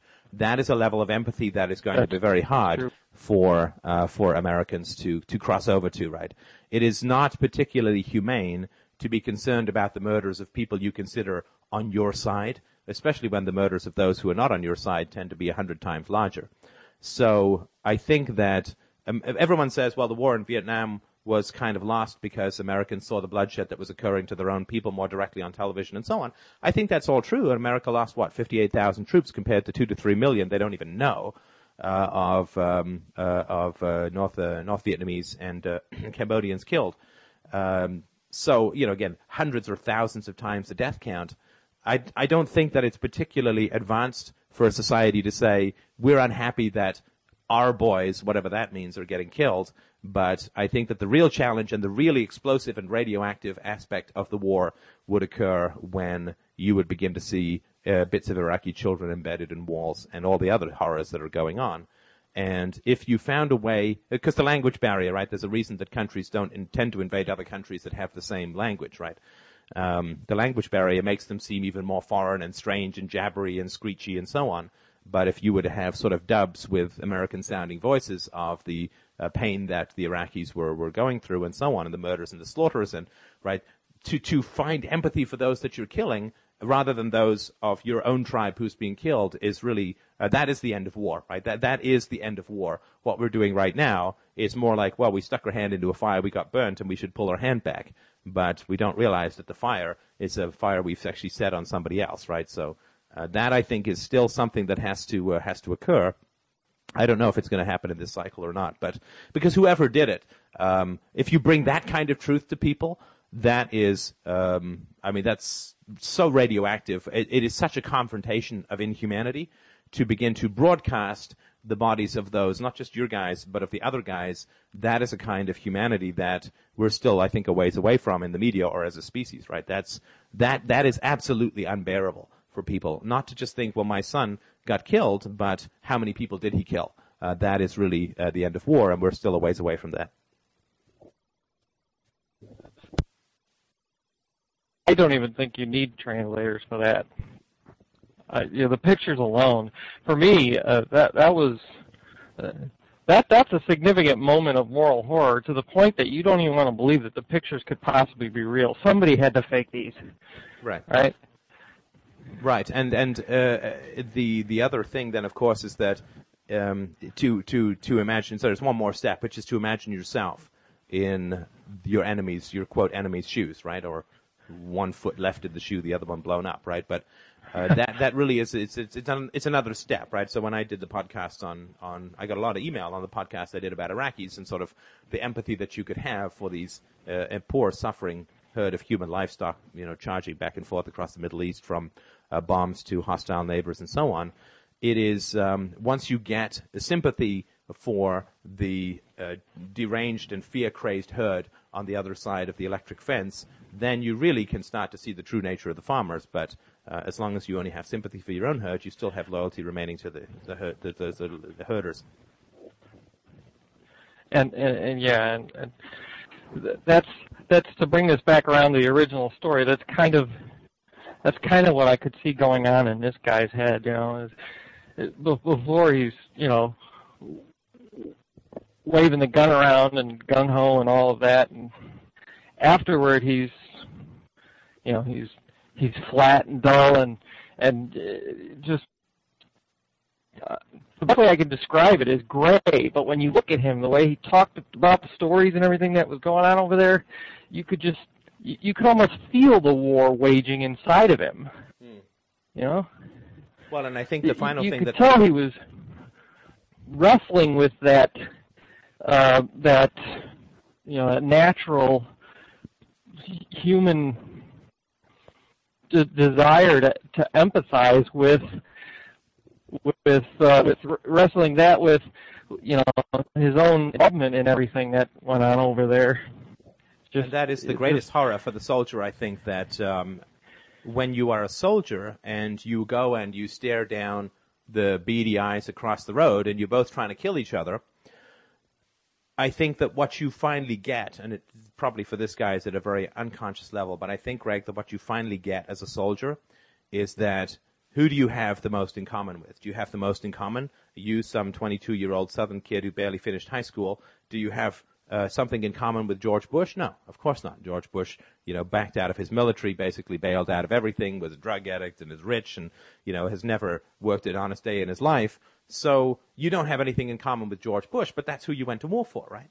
Do you have anything in common with the people that you come back, uh, with your wife, with your family, with the people who have not experienced the murder and the fear and the horror uh, that you have experienced? No, you don't have anything in common with them. What about your teachers? What about your coworkers? You have nothing in common with them. The person that you actually have the most in common with is, to one degree, it's your fellow soldiers, but to another degree, it's the insurgents. Those are the people that you actually have the most in common with because you're both out there and you don't know what the hell you're doing. You're both out there based on ideology and enslavement. Theirs to a particular ideology called Islam, and yours to a particular ideology called patriotism the uh, the person that you're closest to is the person that you're trying to kill, and that's the person that you're told is the greatest enemy.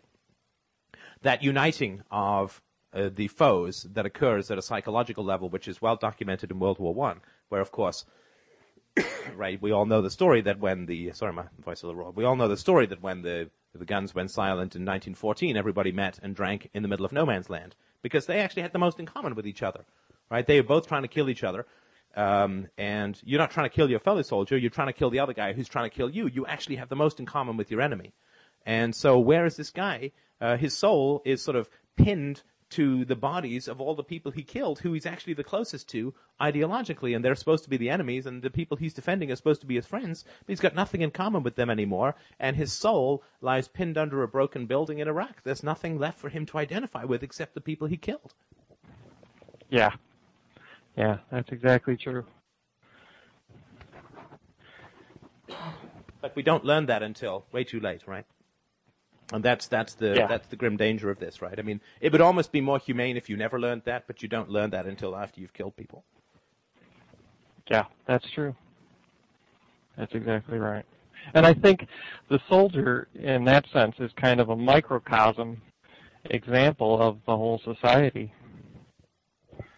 Really. I mean, he's a he's a, a personification of the the contradiction built into the whole system.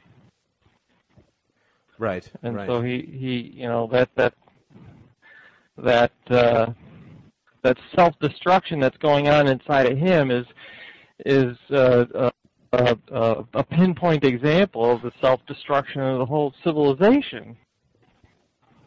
Right, and the brutality that he wakes up to far too late, from the euphoria of patriotism and everyone cheering his name, to the grim, blind reality of, um, you know, the, the spear going into both sides, himself and whoever he's killing.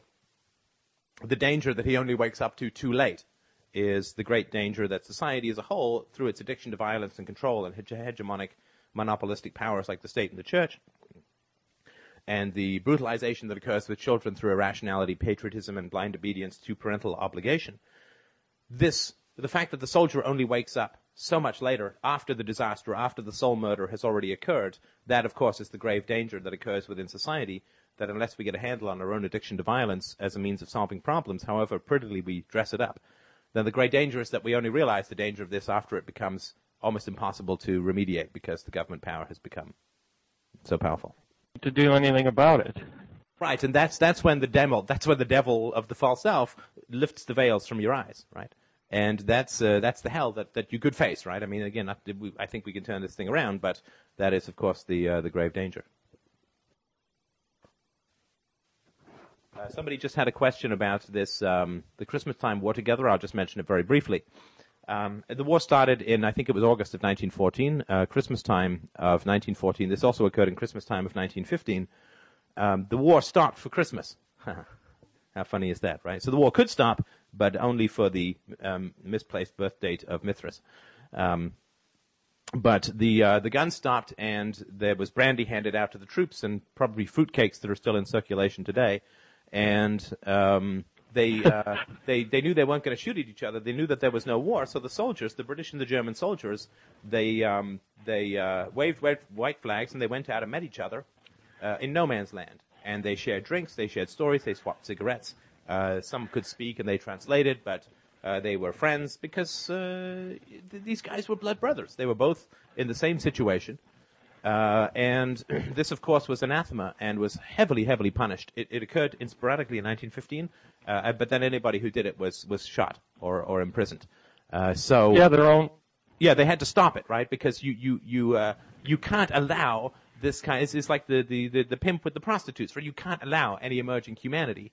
Uh, otherwise, the whole system falls to the ground. The whole system of murder and exploitation falls to the ground. So this is something that had to be highly and heavily punished.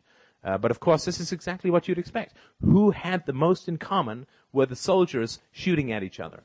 They had all been led there through their illusions. They'd all been led there as well through female brutality. There was a practice um, uh, in uh, in England and perhaps in other places as well, prior to the opening of the Great War in 1914, that and also shortly thereafterwards, that women would carry um, uh, white feathers, and they would hand these white feathers, which symbolized cowardice, to any man that they found outside of uniform and thus shaming and guilting them. They wouldn't go out with them. They spurned them, and the, the priests, of course, all spurned them and denounced them from the pulpit, and the social pressure was enormous.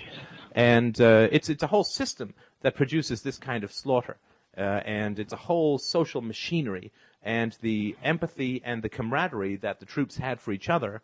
Uh, despite language barriers, despite cultural barriers, and despite the fact that they'd spent a year or two trying to kill each other, the empathy that the troops had because that you're actually closer to your enemy even than you are to your fellow soldiers because your fellow soldiers aren't trying to kill you in the way that you and your enemy are trying to kill each other.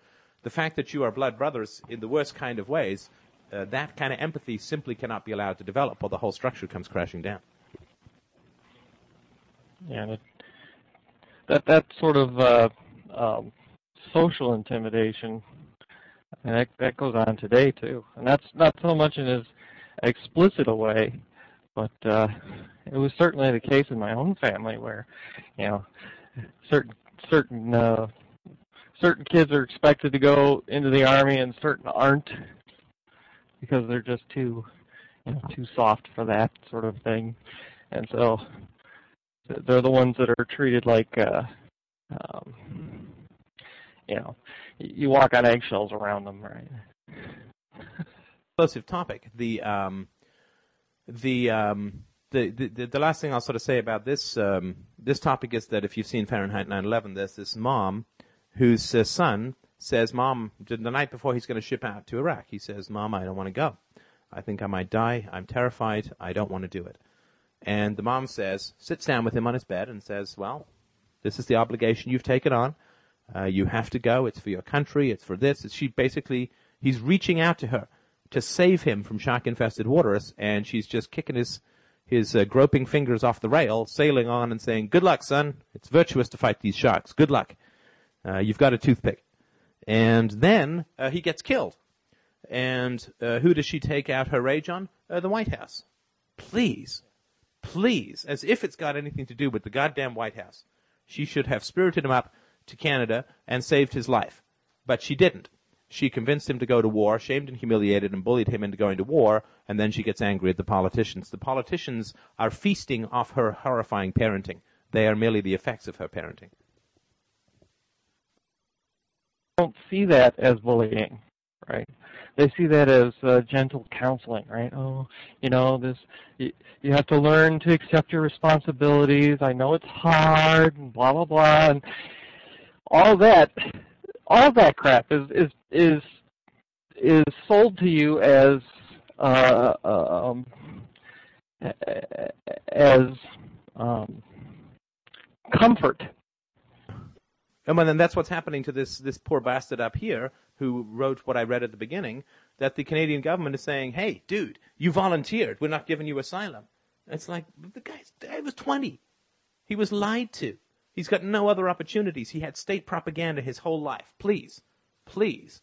You know, then the reporter has the gall to say to him, hey, it's only five years if you go back to the U.S. You can only get five years in a military prison for a desertion. Why don't you just go back and take your lumps? It's like, what a six assignment Canada is considered to be this nice place, but it's no nicer than any other abandoned nut jobs in the world. Uh, this, this reporter, this guy's got two kids, right? And, and he's already been, oh, just go back and take your five years. Uh, what lunacy, what, what, what what horror and what lack of respect for what this uh, this man is doing, which is, I think, quite remarkable. It's not going to save the world, but it's certainly going to save himself, and it's certainly going to help with his family and with his kids. So, you know, good for him. Yep. Yeah, pound on a helpless kid all his life, and then the minute he tries to run away, kick him in the balls. right, go back and take your lumps. It's like, what the hell are you? You're not signing up. You're not over there doing anything, right? But this is all the courage of the people who stay at home, right? Yeah. Yeah, which is pretty sick. There was a great debate between uh, Michael Moore and Bill O'Reilly, where Michael Moore said, "Would you give up your teenage son to, to, to try and free Fallujah? Would you accept the death of your teenage son to try and free Fallujah? Because that's what it comes down to. That's the reality, right?" And uh, he, said, uh, he said, "No, I, I would go. I would go, but I wouldn't force my son to go." It's like, but he said, but this is not, it's a non-answer. You're too old to go, right? Would you, you know, you're, you're for this war. You think that people should be dying for it would you accept the sacrifice of your only son? And of course, uh, and Harry Browne had this idea, right, that you, you pass an amendment that says that nobody who doesn't have a son of draft age can vote for a war. Uh, again, it's like trying to turn a shark into a dolphin just gets you eaten, right? exactly, exactly. They're they're never gonna they're never gonna pass legislation like that. no, no, of course not. And even if they did, they'd find some way around it or whatever. I mean, oh, unless you're in it's school. It's sort of a, it's a symbolic gesture in an attempt to expose the hypocrisy. Right, right. Right, the, the, troops are all perfectly aware of this, right? This is something else that happens when you get over there, and you realize that there's only other poor, uh, poor kids out there, right? It's that great line from Platoon. Yeah. Charlie Sheen goes out, and the uh, the poor kids all say to him, "What the hell are you doing here, rich kid?" And he's like, well, you know, I thought it was my duty as a rich kid. I don't think all the poor kids should come out and fight the war, this, that, and the other. One of the black guys and says, they laugh at him. Shit, you gotta be rich to even think like that. it's like, it's kind of yep. true, right? I mean, yes, it's a choice I'm putting, it's like, hey, you know, that's great. We have no other options. At least that's what they say. That's the story. So. That was, uh, what, was that Apocalypse Now, or was that? I think that was uh, Platoon. I think that was Platoon. Platoon? Yeah, because that was the Charlie yeah. Sheen one, I think. Okay. Now, I just wanted to mention if anybody else had any, uh, any other sort of comments or questions, um, there was one question? Oh, alchemy. You know, I don't really have any thoughts on alchemy. alchemy. Somebody just had a question on alchemy. Of course, I expected that one to come next. But um, uh, the only thing that I know about alchemy is that it arose from a, um, uh, a medieval discipline, which was originally the idea of transubstantiating, I think, lead to gold. That there was a way of changing the properties of a particular matter, um, a particular material substance, in order to be able to produce uh, a more valuable substance. That was the sort of root basis of alchemy, and there was a lot that was done in alchemy that ended up being useful in chemistry and biology and so on.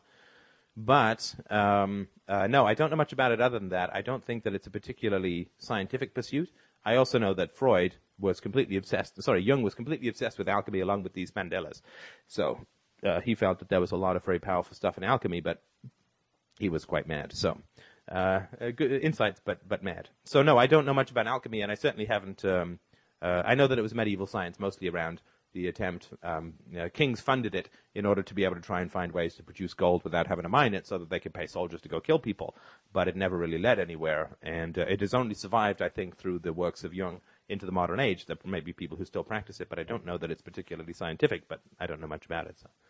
Yeah, uh, Newton was also yeah massively big on alchemy, and uh, you know it was it was the lottery of the day, right? It's like if we could just figure out a way to to print money, uh, through uh, transforming one substance into gold or silver, uh, would, would be, wouldn't we be so happy? But that's, that's really all I know about it, and, and Jung goes on and on about it, uh, and uh, it certainly made me fall asleep to Jung quite a few times, as did his discussions of mandalas, but, uh, so, um, did you have any other uh, anyone? we've got a little bit of time, a little bit of room before um, we close the show for the week, and I go back to resting my voice. Uh, if anybody has any questions or comments, you can click on um, uh, request microphone. Thoughts on Jung, for that matter? Well, uh, I can speak very briefly uh, about Jung. I went through a bit of a Jung kick um, when I was about 30, 31. Uh, Jung uh, himself, of course, was a highly deranged human being and an untreated uh, victim of sexual abuse. He was raped by a friend of his father's, uh, as uh, as Freud himself was a victim uh, of untreated victim of sexual abuse. Untreated, of course, because it was new.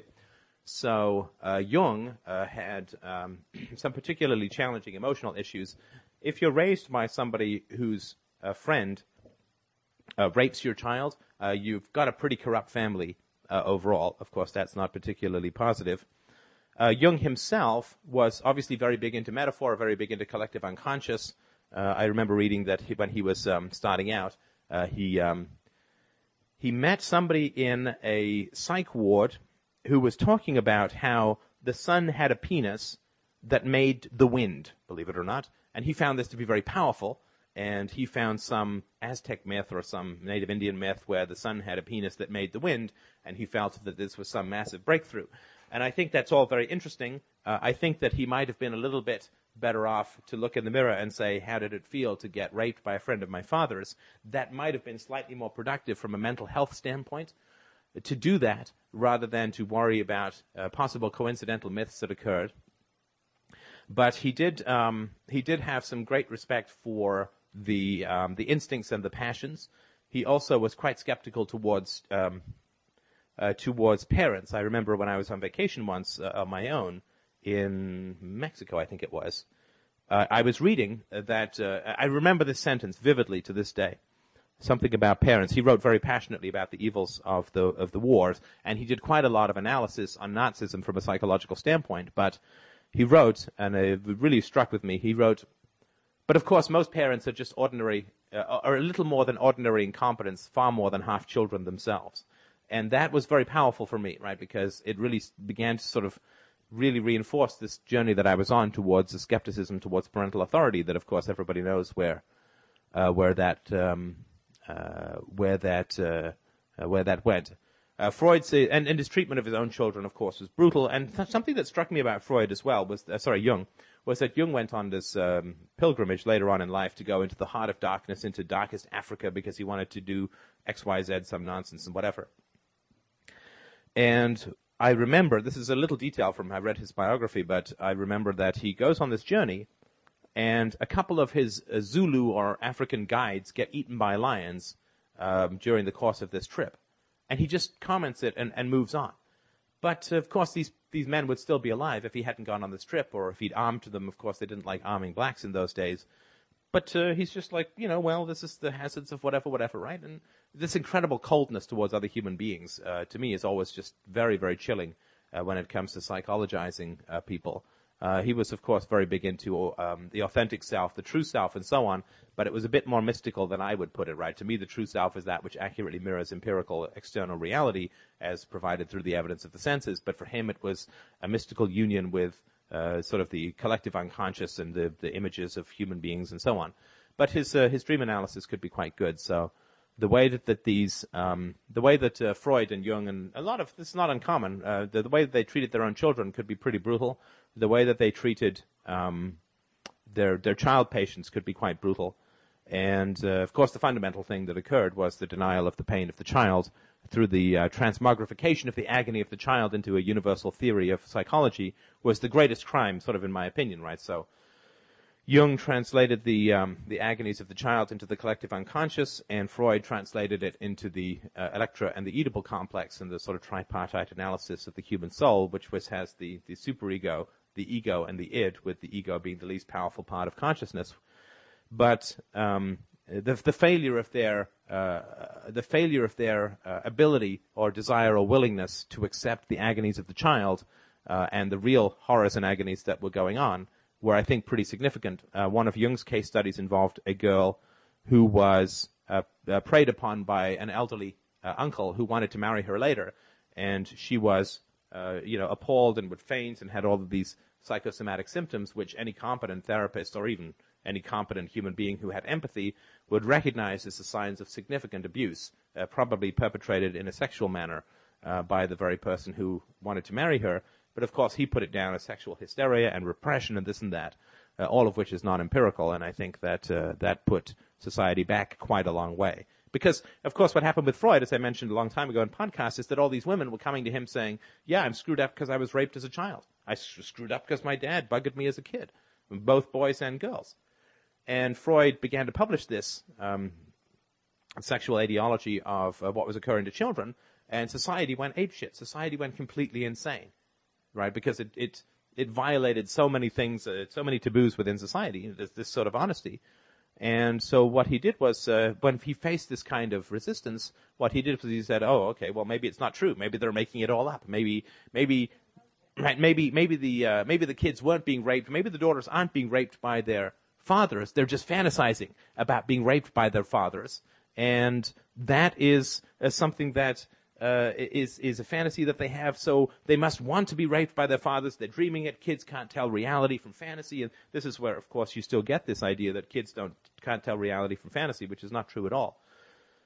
But the dismissal of the highly legitimate complaints, particularly by women, of childhood rape, but also by men, um, was uh, was pretty horrendous, of course. And and uh, of course, uh, Freud was a heavy collectivist uh, in terms of his uh, addiction to Judaism. He was a Jew, of course, and and uh, was very pro Jewish and so on, and really wanted to keep those collective identities. And Jung was very pro collectivism and so on. So um, I'd say pretty primitive thinkers, um, not very honest people, uh, not very rigorous within themselves. They had the priest's ability to make up convenient answers to explain situations that were occurring. And by the by, Freud was an incredibly incompetent physician who probably would have been sued into oblivion within about a year or two of starting his practice. So yeah, Freud could have equivocated because as an untreated victim of sexual abuse himself, the odds of him abusing his own daughter was, was were quite high. It certainly would be far higher than on average. So yeah, absolutely, he could have equivocated because of his own actions. We don't know, but um, I still think that the, you know to give credit where credit is due, the discovery of the unconscious, the dreams being the royal road to the unconscious, as Freud talked about, the discovery of individuation and the um, the, the, power and the value of myth, the myth building uh, apparatus within consciousness was good. I mean, there's there's a few silver linings in these clouds, but uh, overall, I think they did quite a bit of harm to the development of people's understandings uh, of the world by uh, saying that the the human uh, psyche was innately ir- irrational, which of course I don't think is the case. It gets bludgeoned into being irrational, but if you keep throwing um, boxes, wooden boxes off a cliff, you say that uh, wood never seems to take the shape of a box when you're looking at the splinters at the bottom but uh, that's not particularly good in terms of cause and effect, I think. All right. But yeah, absolutely, they're well worth reading. I mean, they're they're very they're both very good writers. Freud, in particular, is an excellent writer. They're well worth reading. Um, sorry. Boring. Yeah, some people do find them very boring, for sure. Yeah, I know that Christina was not a big uh, Freud fan. Uh, they're very interesting to read. It's very interesting to read for me, at least, where uh, the human mind was back then. Um, and where people's understanding of psychology and, and personality and so on was back then. But um, it's uh, it's it's it's far more akin to religion than it is to science. Uh, so that's sort of my thoughts. All right, excuse me. Do we have any other questions that uh, people would like to chew their way into before we close the show for this week? What kind of webcam did you get? Uh, actually, I didn't get a new webcam. I just wanted to make a joke about dancing naked with the seven veils and the resulting viewer blindness. So no, I didn't actually get a new webcam. So, you know, um, it's the only time I've ever bent the truth in this show. So I just wanted to let you know that. Embellished. That's right. So, um, all right. Oh wait, that seemed to be that that might. Ah, ha! I got you. Well, you know, that's uh, let's just say that it was going to happen sooner or later. You know, after you know, I was wondering how many hours of podcast there. There's got to be 500 hours of podcasts by now. I can't believe people are having trouble catching up. It's laziness, really. I mean, it's just just sheer laziness. I mean, what what sleep, showering? Come on. All right. So uh, if nobody has any other questions, then I think we'll close the show down for this week. Thank you so much, as always, for listening. Uh, and uh, except for those who've donated, I'll put out a quick nag for those um, who have not donated that uh, kick in a few shekels. I think it'll make you feel great. I would certainly appreciate it. Uh, it's been a little dry this week, but uh, I would certainly appreciate a couple, but not for the people who've already donated, who've been very generous. But um, let's get some new cash, some new blood in. Uh, I would really appreciate that. And uh, uh, of course, the goal is for me to be able to move this to a full-time occupation, so that I can keep the uh, Steph 24/7 cable show going. Which, according to my business plan, and with enough amphetamines, I can probably keep going for about eight or nine days uh, before um, losing my mind. So, uh, thank you so much for listening. I will talk to you soon. Have yourselves a wonderful, wonderful week. And uh, I will be a little bit light on podcasting this week for a variety of reasons, but uh, I will be sure to pick it up relatively quickly. And thank you so much for listening as always.